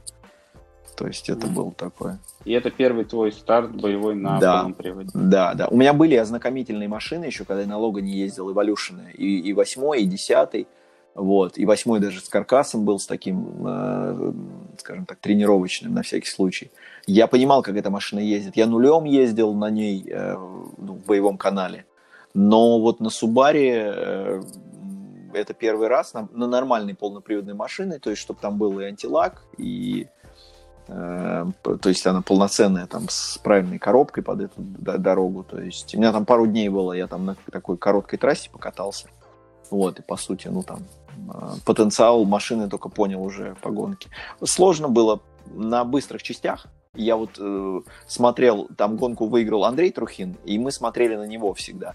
И вот э, даже он борт он потом дал посмотреть. Э, в быстрых местах мы проигрываем достаточно много, в медленных местах все нормально. В медленных местах мы не проигрываем. То есть, ну, это ожидаемо, что привыкли к другой скорости. Вот. Блин, я вот смотрю на фотки, все-таки Clio R3 какая красивая тачка была. Да, кстати, машина живет еще отлично, и она во Франции, и она выигрывает. И, и, и даже ливрея сохранилась. Э, новый владелец не стал менять ливрею, наклеил пару наклеек и вот так ездит. Ничего себе, на халяву, то есть правильно спонсорство продолжает? Не, но он снял, короче, а, наш, то есть он просто э, цвета оставил, цвета. да, да, оставил цвета, машина, в общем, живет. Я вот в прошлом году видел, он что-то выиграл опять. Здорово. Так, и после 2015 у нас пальчик. Да, мы что-то, как вот согласно статистике 16-17 я вообще не ездил, я, честно, уже как-то не очень помню. Вот. А в 18 да, мы выезжали вот на Peugeot, две гонки, три гонки на Peugeot, да, Э, и э, одну гонку на Клио, но это Клио не, не R3, это Клио обычная э, машина моего приятеля. Я ему помогал с постройкой машины, я ему помогал немножко показывал, как ездить, то, что там он меня просил. И он как бы мне вот в благодарность, что ли, за это дал машину, попросил проехать, как она едет, что она может. Это Клио с обычной коробкой передач, там, с 220-сильным мотором, там, ну, там, гражданский такой мотор, ничего там такого нет. Вот. И мы ехали эм, в этом, на Золотых Куполов, там поотрывали защиты, блин, дорога опять кривая была вся. Вот. Ну, в общем, на ней нельзя так ехать, как можно ехать на нормальной Clio R3. Так, а, заканчивая вот а, раллийную а, тему, а, я хотел бы, чтобы ты тезисно рассказал о а, твоих счетах с летней Карелией. А, да, это, это такая интересная история. Мы с тобой вот обсуждали как раз этот момент. А, ну, так как в, в, в Карелии проводится, проводилось много гонок, то есть как минимум зимой ралли Якима, кубок, ралли Лахденпохья, э, чемпионат, и летняя Карелия, Белые ночи, да, то есть три гонки в год, и несколько лет подряд мы туда приезжали. У меня, мне эта дорога сначала, когда я первый раз приехал, была непонятна, потом она мне очень понравилась, и э, мы зимой Э, много раз финишировали успешно. У нас были э, победы в классе, у нас были победы в моноприводе, вот, все складывалось. А летом же мы ее стартовали, может быть, раз 6-5. У нас каждый раз происходила какая-то ерунда техническая, при том, что мы в этот момент лидировали. Вот. И э, наверное, с четвертой гонки, когда мы туда приезжали, у нас уже просто вот мы думали, когда же что-то случится. И вот бах опять. Вот. Ни разу мы ее не выиграли, но мне очень хотелось это. И даже у меня было такое желание в какой-то из годов взять там Клио или Пежо, поехать и проехать. Не сделал это, но я еще вот себе это оставил как на будущее. Может быть, на чем-нибудь попозже, когда будет время, вот, которого просто не хватает на полноценное выступление. То есть на ралли «Белые ночи» в этом году тебя можно ждать, да, закрывать должок? Я боюсь, что нет, а я даже не знаю, когда, когда оно проходит. А, ну, я тебе рекомендую открыть календарь вообще. Да, он, мне кажется, меняется так, э, так часто сейчас э, в связи с этим всем локдауном, как говорят иностранцы. Так, а скажи мне какой-то еще интересный курьез значительный крэш, о котором ты не рассказал по ходу нашей беседы? Ну, было несколько таких. Наверное, из самого запоминающегося это перед ралли Эстония. Я там отличился на тестах зачем-то. Тоже там решил найти предел, э, как... Э, ну, подскользнулся, в общем, да. Машину, конечно, поломал сильно. Ну, как поломал сильно? Она сама ехала, все нормально, но просто на ней на старт не надо ехать кривенькая была. Ну, спасибо Диме Мячину, тут же из Калининграда притащили его машину, я на ней поехал, по второй, вторые мы приехали. Вот. Ну, крэши, слушай, э, я всегда ездил достаточно аккуратно, э, просто понимая две вещи. Первую вещь, что э, помимо... Я достаточно поздно поехал в гонки, и у меня как бы Эм, на кону стоит такое, что если я начну крушить машины, вряд ли я там через какое-то время буду стартовать. Ну, по финансовым причинам. Вот. И э, для меня надежность э, финиша часто играла большую важную роль, чем э, с шашкой наголо попробовать на удачу что-то сделать. Поэтому многие там говорят, что я расчетливо ездил. Да, это так, но в этих обстоятельствах я считаю, что это был э, более правильный подход, нежели две гонки закончить там в канаве, потом полгода пытаться там восстановить машину или что-то, да, потерять накат весь вообще, и потом заново начинать. Примеров таких я могу привести несколько. Вот. Так, ну и вообще, заканчивая тему автоспорта, а, ты многократный участник там и гонки звезд, и гонял картинг, и кольцо, и трек, и подром. А, вообще немножко про другие дисциплины, про что тебе понравилось, что не понравилось, почему ты постоянно ездил в гонку звезд и так далее. Эм, первый раз э, на гонку звезд я попал по приглашению, когда я выиграл э, Кубок Логана. Это был главный приз. Мне дали право участвовать, мне дали автомобиль, который полностью обслуживался, все-все-все, это был, это был главный приз. Вот. Попав туда, я сразу же доехал до финала, и в финале был четвертый. Вот. Уступив третье место Басову Алексею. Это такой очень известный наш кольцевой пилот, э, титулованный, очень, ну, в общем, Леха, плюс он мой, э, как бы мы живем в одном городе, он тоже из Мытищи. Вот. Э, а тогда у меня было ноль опыта, вообще ноль опыта на ипподроме, там, на зимних гонках. И так сложилось, что после такого выступления, когда я попал в финал, меня автоматически позвали в следующем году. А там тоже был приз э, за Курино Логан Кап, то есть у меня как бы двойное приглашение, я опять проехал ее. Вот, потом же э, я попал в этот их шорт-лист, что ли, скажем, и меня начали приглашать. И я еще, по-моему, один или два раза был в финале тоже, э, уже стартуя на московском ипподроме. Э, мы арендовали у э, команды Red Wings Сакса ипподромный Citroёn. Благо мне машина очень знакома. Вот, и мы там э, при, при разных... У нас были действительно разные спонсоры. Где-то мы ехали с, вдвоем с другим пилотом, где-то я один ездил. Но вот, по-моему, 7 или 8 раз я ездил гонку звезд. И даже я ездил летний вариант гонки звезд, который был на Moscow Raceway. Вот, то есть ее перестали проводить зимой в феврале и перенесли летом на рейсвей. И вот в каком-то году, по-моему, может быть, 15-м, я ехал ее на Калине. Вот.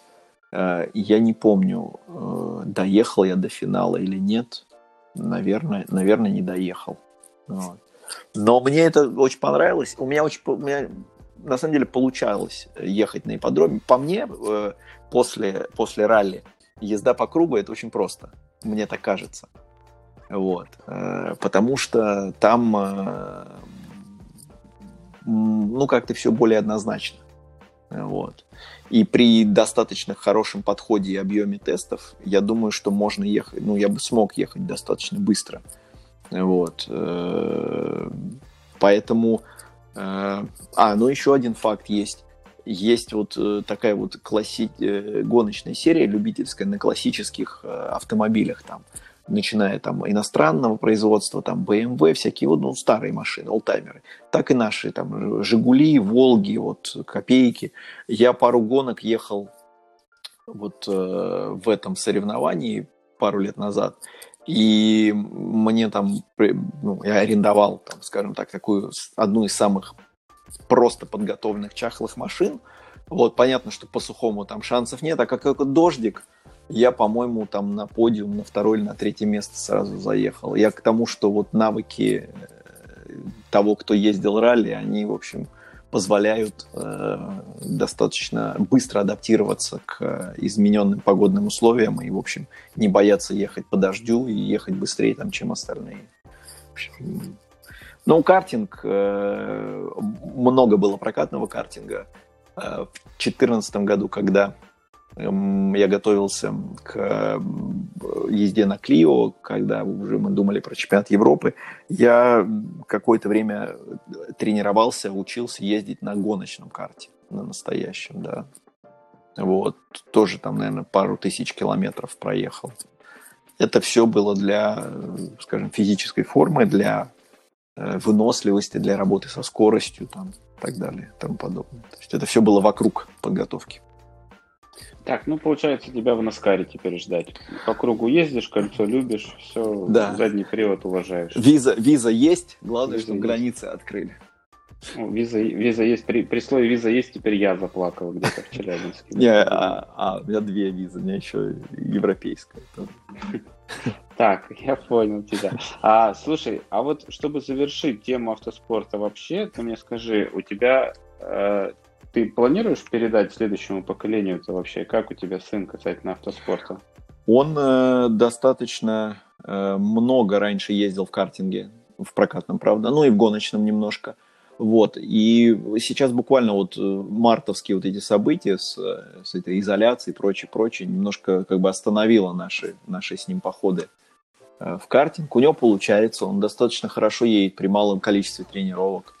Вот. Понятно, что там, как у любого ребенка, у него э, там эмоции еще зашкаливают, он там еще не умеет э, проигрывать, э, вот.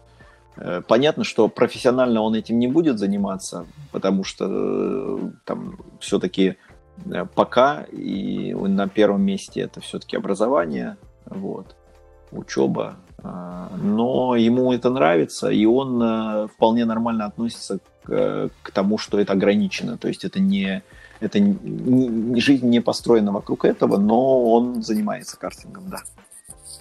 Отлично. Есть шансы, что в вашей семье хоть кто-то поедет быстро. Надеюсь, да, да. Может, может, такое может случиться. Так, такое возможно, я понял. Слушай, ну, отлично, мы очень много поговорили про автоспорт, и это здорово, но на самом деле я в том числе хотел бы определенный сегмент программы посвятить именно твоему переходу и твоим сейчас выступлениям и твоей работы, как выяснилось, косвенно связаны mm-hmm. именно с э, триатлоном. Во-первых, я, естественно, хочу тебя поздравить э, с отличным выступлением в Калининграде. Насколько я понимаю, ты там неожиданно для себя стал третьим.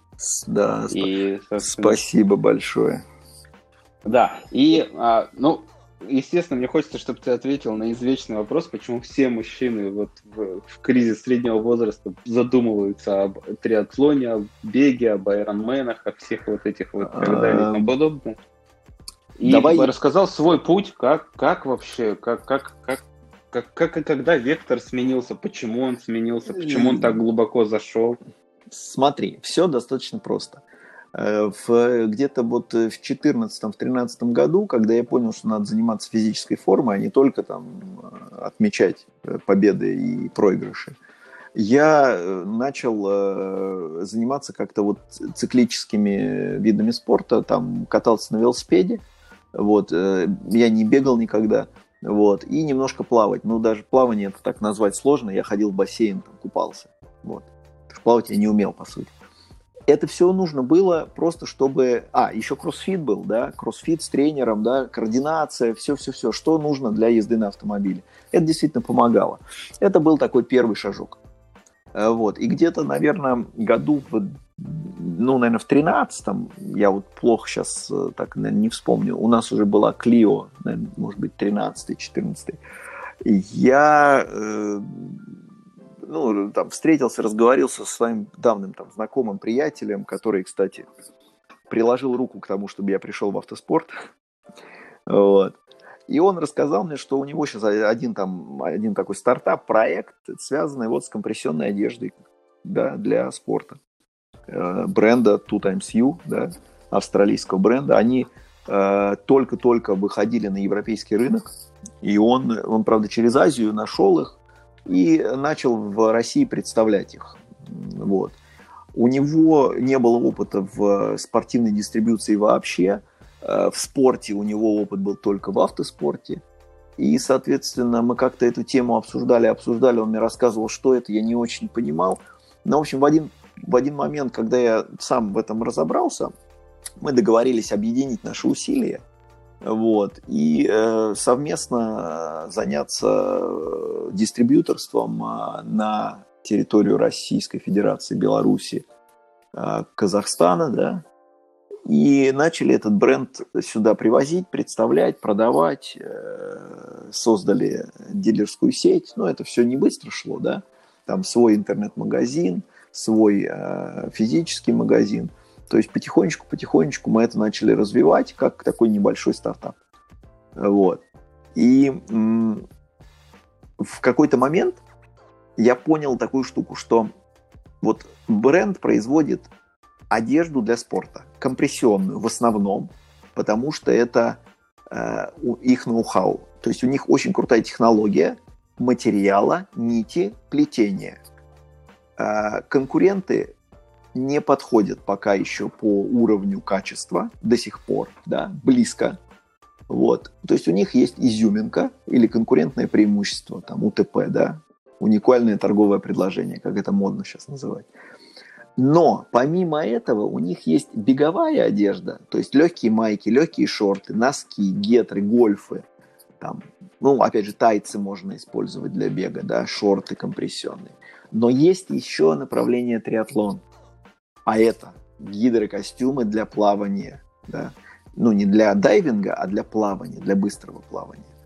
Стартовые костюмы – это то, что надевает триатлет на себя, в чем он сначала плывет, ну, поверх может гидрокостюм надеть, то есть он такой облегающий костюмчик с тоненьким памперсом, потому что потом он едет в нем на велосипеде, потом он в нем бежит.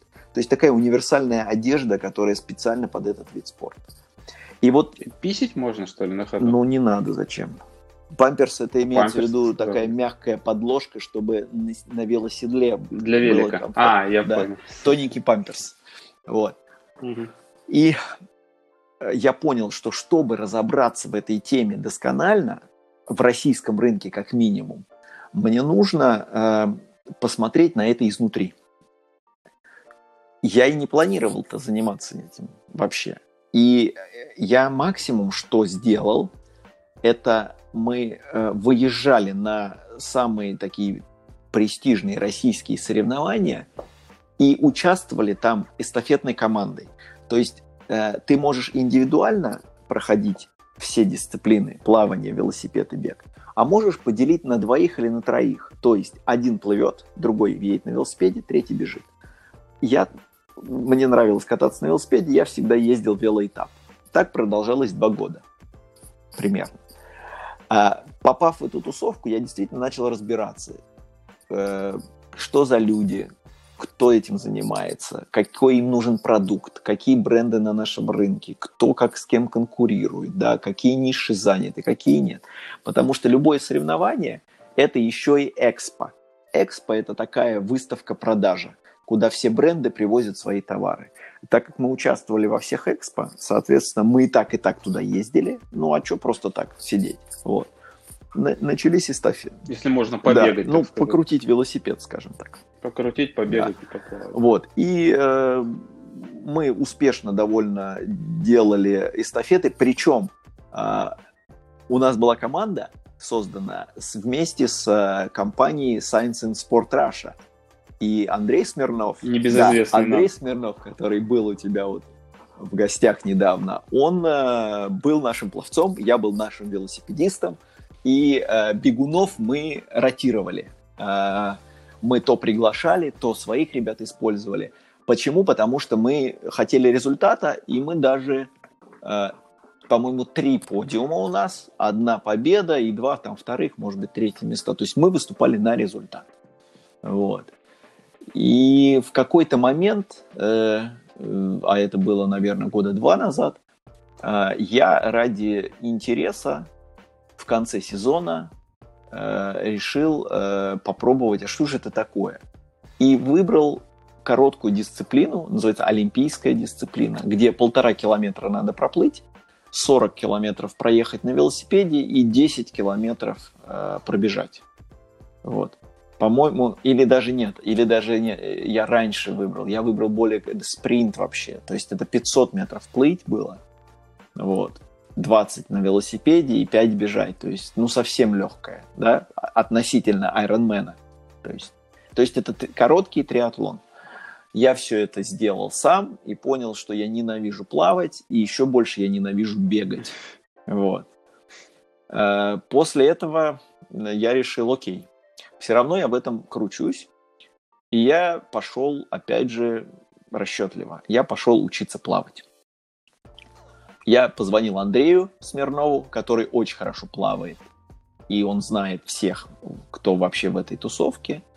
И он мне посоветовал тренера. Я начал ходить в группу, заниматься. Ну и все пошло. То есть у меня получалось, я стал научи, меня научили, что правильно делать. Я вообще ничего не то делал в воде, вообще даже близко не то делал в воде. Вот. Ну и через какое-то время плавание у меня стало получше. Я себе так сказал, что окей, годик я учусь плавать, через годик я, может быть, попробую побегать. И вот это, может быть, попробую побегать получилось чуть раньше. Ну, просто потому, что делать было нечего, дорожка беговая у меня там тысячу лет стоит. Ну, я так побегивал зимой. Вот. Побегивал и на какой-то там забег пятикилометровый э, пришел и пробежал, в общем, до, достойно для результатов в триатлоне. Вот. После этого, значит, э, у меня появилось желание, раз я уже так, типа, все, по чуть-чуть могу, дай-ка я поучаствую. Опять же, никаких длинных, никаких половинок, никаких айронменов, только короткий триатлон. Вот. Я поучаствовал раз-два, понял, что надо еще постараться, подготовиться. Вот. И потом уже понимаю, что очень много бизнес-процессов э, вокруг этого крутится, значит, можно инвестировать время в подготовку. Да? То есть это, это два связанных как-то процесса, да, то есть это, это часть моей работы, вот, и э, я могу э, посвящать какое-то время подготовке. Э, второй, второй пример окупаемости вложений. Ну, да, можно, можно так сказать. Я забегу вперед, я скажу, как только я начал показывать хорошие результаты, э, серьезные ребята, которые завсегдатые, знаешь, сначала на, на, начали здороваться потом начали что-то спрашивать. Ну, это так всегда. Вот. Все как правильно. Да, а, они, а они э, очень часто являются, знаешь, в общем, людьми э, нужными тебе для работы. И вот эти вот э, деловые связи, они вырастают и отсюда. То есть, опять же, третий пример окупаемости вложений. Вот. Слушай, ну это круто вообще, что ты изнутри, чтобы, блин, прикольно. То есть, чтобы разбираться, что как работает, надо на себе а, попробовать. Я считаю, что только... Хорошо, что ты не бронежилеты продаешь, на самом деле, конечно. Ну, я бы пробовал на ком-то другом, я, наверное, бы стрелял. Ну, э, так, и на, по, да? просто ага. по, вот ты очень грамотную мысль сейчас сказал. По мне, действительно, если ты хочешь в чем-то разобраться, надо, то есть понимать что-то, надо вот в это окунуться.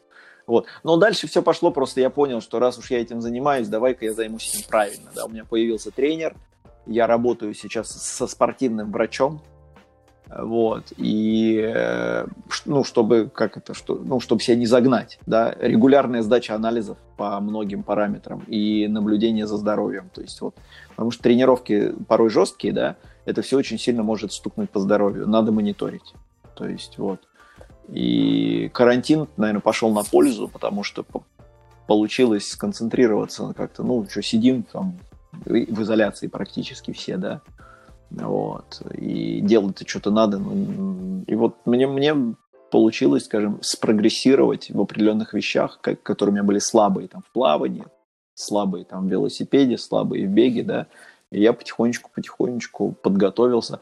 В принципе, вот результат Калининграда, он может быть для меня так немножко неожиданный, вот, но там те, кто люди, кто меня ведут, по, по тренировочному процессу, они в целом э, сказать, что это ожидаемо.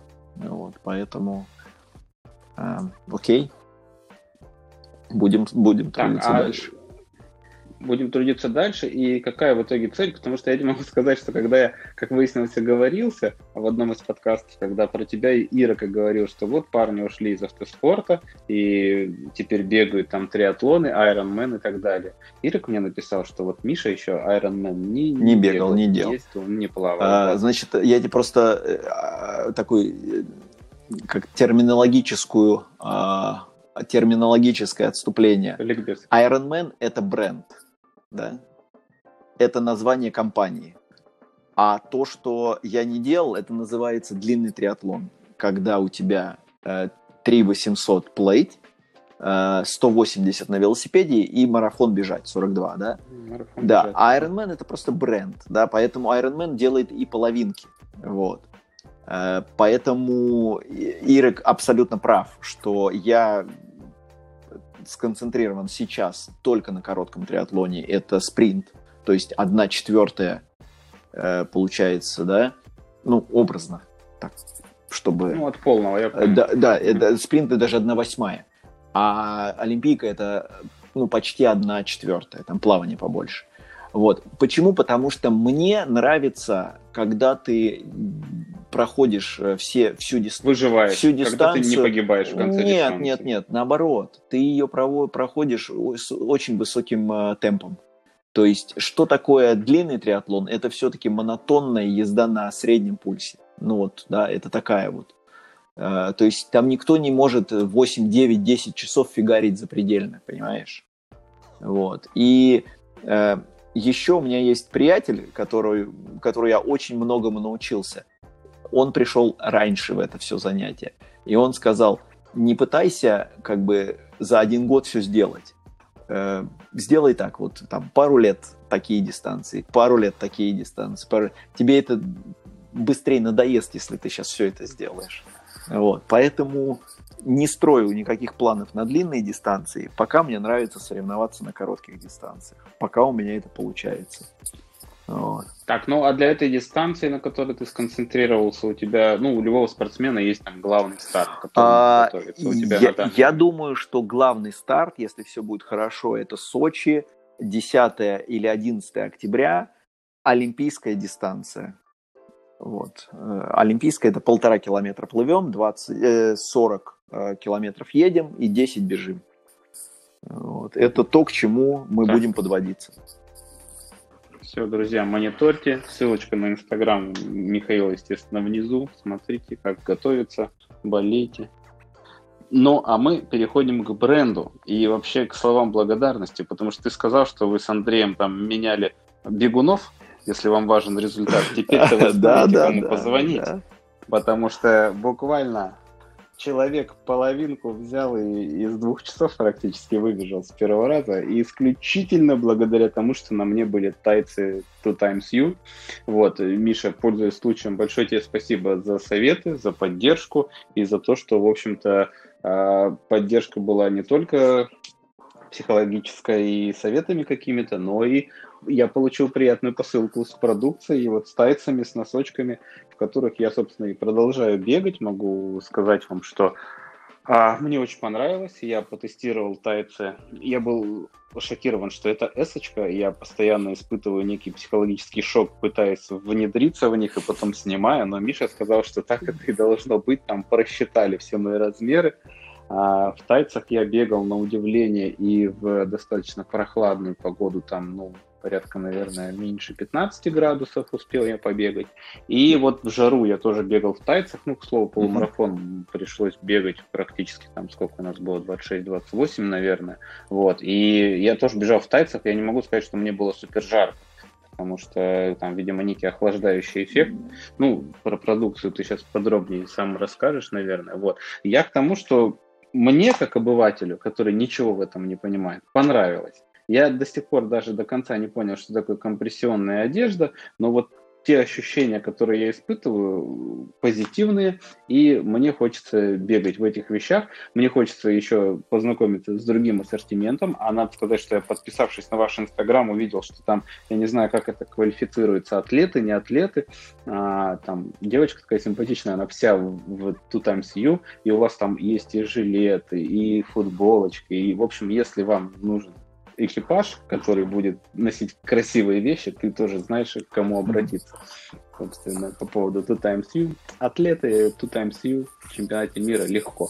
Вот. А от тебя, соответственно, ты рассказал уже, как ты как, как ты вошел в этот бренд, что, ну, собственно, это стало частью твоей работы. Вот. Немножечко больше, может быть, о том, а, какая продукция, для кого она вообще, кому она может быть интересна. Естественно, ссылка на сайт будет в описании, mm-hmm. и можете все прочитать. Но вот так вот а, просто для обывателя какая-то информация, чтобы понять вообще, нужно, не нужно, проявлять интерес. Ну, давай я э, начну, наверное, с главного, что у компании есть э, основной продукт, и это действительно такое вишенка на торте. Это, ну, скажем, либо нить, либо ткань, как угодно можно называть, да. То есть они придумали, создали, запатентовали э, нить, которая э, нить и метод плетения вязания, да, это бесшовная, которая в ну, горизонтальном и в продольном, там, горизонтальном вертикальном направлении одинаково плетется, э, то есть деформация, растяжение абсолютно одинаковое на 360 градусов – да, чем нитка обладает? Она, значит, антибактериальная. Это раз. Она, то есть, э, не, не развивается никакой вот грибок, ничего, да, когда ты потеешь, когда ты бегаешь. Плюс нет запаха, потому что нитка его как бы убирает. Дальше нитка обладает ультрафиолетовой защитой, то есть э, в жару, то есть на кожу не проходит ультрафиолет. Да, это тоже важно. Вот. А затем а, э, что такое компрессионная одежда, да? Не надо путать с компрессионным бельем, потому что компрессионное белье – это медицинская тема. Вот, значит, степень компрессии определяется миллиметрами, миллиметрами ртутного столба, да, ну, это физика, физическая величина. Так вот, у нас компрессия домедицинская. У нас есть только восстан- серия восстановления, где переходит там в первую медицинскую, но это зонально, то есть только несколько частей на тайцах такие. Это можно. Вот, поэтому у нас э, продукция не медицинского характера, она э, при, впрямую не э, рекомендуется при каких-то проблемах с венами и так далее, хотя люди надевают. Вот. Когда вот э, вены, знаешь, вылазят, еще что-то там. Вот. Вообще это одежда для занятий спортом или для восстановления. Вот. Можно использовать э, в любом абсолютно виде спорта, там, где ты двигаешься. Почему? Потому что мышцы, э, значит, э, они как бы стянуты, сжаты, то есть меньше вероятность травмы они лучше прогреваются, особенно сначала. И когда, например, холодно, ты меняешь темп или стоишь, да, она медленнее остывает. Опять же, впоследствии меньше вероятность травмы при повторе движения, да. Вот. Затем, как, как, мышца, когда работает, она вибрирует, да. И вот эта вибрация – это какие-то потери нескольких процентов ее силы. Когда компрессия ее сдавливает, соответственно, вибрация меньше, у тебя больше уходит в результат. Вот. А, опять же, например, в пауэрлифтинге есть два зачета. В компрессионной одежде и без. В компрессионной одежде э, цифры, вот, которые ребята выжимают, они больше. То есть это впрямую говорит о том, что компрессионная одежда улучшает твой результат. Вот. И это мы говорим про тайцы, это мы говорим про шорты компрессионные, это мы говорим про майки, футболки компрессионные, рукава компрессионные, то есть кому что нужно. Баскетболисты играют в компрессионных рукавах. Бегуны – это шорты, тайцы. Ребята, которые занимаются кроссфитом, пауэрлифтингом – это футболки компрессионные. То есть э, продукции много, она разная. Есть мужская, женская, есть короткие, длинные, три четверти, семь восьмых, там, ну, под разные нужды. Э, с разным дизайном, там, под разные функции. Плюс их можно использовать, ну, я рекомендую, э, гольфы, гетры, э, тайцы при перелетах. Если ты сидишь на месте, едешь в автобусе, летишь в самолете, там, 2-3 часа и более, да, надеть э, тайцы, надеть гольфы или гетры, у тебя не будет отека ног, отека ступней, то есть э, проверено на себе сто раз, проверено на многих вот людях вокруг. Э, длинные перелеты только в компрессионных э, гольфах или гетрах или вот тайцах. Я летаю там всем, все, кто у нас этим пользуется. То есть свежесть, свежесть, свежесть. Если мы говорим про восстановление, то есть после жесткой тренировки, объемные ли тренировки или высокоинтенсивные тренировки, можно надеть те же самые, в которых ты бегаешь, да, у тебя циркуляция крови будет, будет больше, и выведение молочной кислоты будет быстрее, то есть восстановление лучше. То есть это, это, это основной продукт, как бы продукт категории А, номер один, который э, пока еще является, наверное, лидером рынка. Э, другие бренды делают что-то похожее, но они не по всем характеристикам а, конкурируют. Вот. И он и для любителей, и для Конечно, тут нет градаций никаких. Единственное, что в рамках, например, тайцев есть линейки. Есть линейка, где компрессия поменьше, где компрессия побольше. Э, наверное, для девочки в фитнесе можно поменьше компрессия. Ну, просто так вот полегче надевать, комфорт не это. У ней все-таки режимы работы мышц не такие жесткие. Если мы говорим про какого-то человека, который там ну, бегает еще, то ему уже это основная линейка наша, где компрессия там средняя или средняя-максимальная. Вот. Плюс, знаешь, есть нюансы. Вот мы когда э, про твои тайцы говорили, высокий пояс, это тоже очень удобно нагибаться, когда у тебя ничего не задирается. Опять же, поддерживается там живот, бока, если есть, э, чтобы они просто тебе не мешали. Они просто ну, в тонусе э, Очень. Да, у меня мы взяли высокий пояс именно, чтобы они окружающим не мешали мои бока и живот, чтобы не смещали. Да, друзья, в общем, э, если подводить итоги, компрессионная одежда нужна. Это не гетры, которые ваша бабушка от варикоза надевает, это немножко другое. И, собственно, есть волшебная нить, которая позволяет вот эсочке не расходиться, когда я ее на себя напяливаю с трудом. А все это дело почему-то не растягивается, не рвется и не меняет размеров от нескольких стирок, которые уже произошли, собственно, с э, моими тайцами в частности.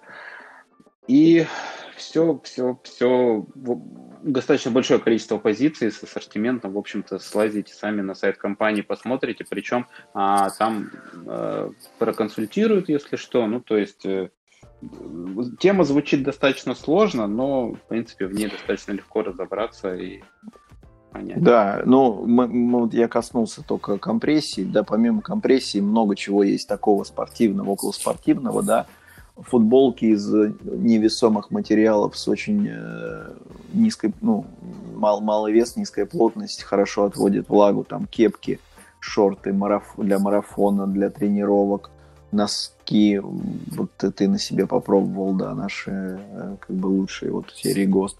Плюс, опять же, триатлон, там своя линейка. То есть вот. А, да, еще же костюмы все вот эти. У вот нас, э, да, у нас э, гидрокостюмы тут IMCU считаются одними из прям лучших-лучших в мире. Вот. Линейка короткая, три модели, три мужских, три женских, там начальный, средний, высший уровень, да там технологии все, которые только есть, оно все, все здесь есть, костюмы невесомые. Ну, в общем, э, это то, э, за что не стыдно, скажем так. Вот. У нас есть еще направление одежды для беременных. Вот. Э, как бы это странно не звучало. Тоже э, с, очень, с очень определенным кроем тайцы вот, и с типа сарафанчиков такие, тоже с, там с элементами компрессии. Вот. Но это менее... А, я видел, очень, очень красивая фоточка да. в Инстаграме у вас. Это, это менее востребовано, потому что как-то, ну, вот, не, не, не очень у нас это идет. Вот. Э, на некоторых рынках это прям интересная тема. Вот. Да, друзья, даже такой же рыбас, как я, когда напяливает тайцы, вот эти вот потрясающие, сразу женские взгляды, на пробежечке на тебя смотрят, у тебя якобы все подтянуто и красиво, поэтому мистер двойной подбородок однозначно рекомендует, собственно. Так, а что мы будем, Миша, делать какой-то конкурс? А, ты знаешь, да, давай мы сделаем. Единственное, я, меня, я как-то не продумывал эту идею. Давай, может быть, э, там условия и сам конкурс с тебя, а призы с меня. Вот. Так, призы с тебя, условия с меня. Ну, это в любом случае должно быть что-то связанное со спортом и а, либо с гонками. С гонками, либо со спортом. Не знаю, ладно, давай а, подумаем тогда, друзья, э, мониторьте а, мои соцсети в моем инстаграм и других соцсетях. Я обязательно выложу условия а, конкурса. А Миша обещает победителю заслать ништяковых призов своей топовой продукции. Да, мы, мы, мы оденем э, какую-нибудь интересную позицию, подарим победителю. Вот. Э, в зависимости от того, что человеку больше нужно, я думаю, что вот так проще, потому что не все там э, бегуны или не все триатлонисты, там, да, не все там э, в зал ходят, в общем. Мы что-нибудь найдем из ассортимента. Да, отлично. Мониторьте, участвуйте, и, и вы получите ровно то, что требуется в зависимости от того, чем вы занимаетесь. Даже если вы, друзья, лежите на диване и ничего не делаете, в тайцах это будет делать гораздо удобнее. Ваши ноги не будут отекать. Да, вот, примерно так. А, Миша, большое спасибо. Я не знаю, может быть, это даже новый рекорд по продолжительности, может нет. Я, честно говоря, даже не мониторю время. А, тем не менее, Огромное спасибо, что нашел возможность э, поприсутствовать, рассказал так подробно и об автоспортивной части, и о том, чем ты сейчас занимаешься. Для меня это один из ориентиров того, что, в общем-то, как я сказал в начале, во-первых, ты перенес вот этот вектор а, с автоспорта в триатлон, но при этом концептуально не изменилась вот эта вот позиция твоего профессорского подхода к делу, по всему разобраться, выбрать нужное, а, следить за стратегией и вот все вот эти вот моменты, которые однозначно в итоге отражаются на результате. А, у тебя есть возможность попрощаться? Ну, во-первых, э, давай я поблагодарю тебя за то, что я оказался в подкасте, да. Я хочу действительно поблагодарить тебя за то, что ты делаешь, потому что это очень интересно, это очень как-то необычно, и это вот про то, э, про, про, про ту сферу, про ту область, которая там мне, по крайней мере, интересна. И как-то слушая подкасты, я еще остаюсь в, в информационном поле. Я знаю, что происходит. Я слушаю интересных собеседников, какие-то новости, потому что я не читаю сейчас никаких сайтов, и поэтому вот то, что ты рассказываешь в коротких э, подкастах, это первый источник для меня. Вот. Поэтому продолжай. О, здорово. Да, друзья, ну, в общем-то, Большое спасибо, что вы дослушали этот подкаст до конца. А большое спасибо тем, кто поддерживает проект на Патреоне. И услышимся, когда услышимся. Всем пока. Спасибо, пока.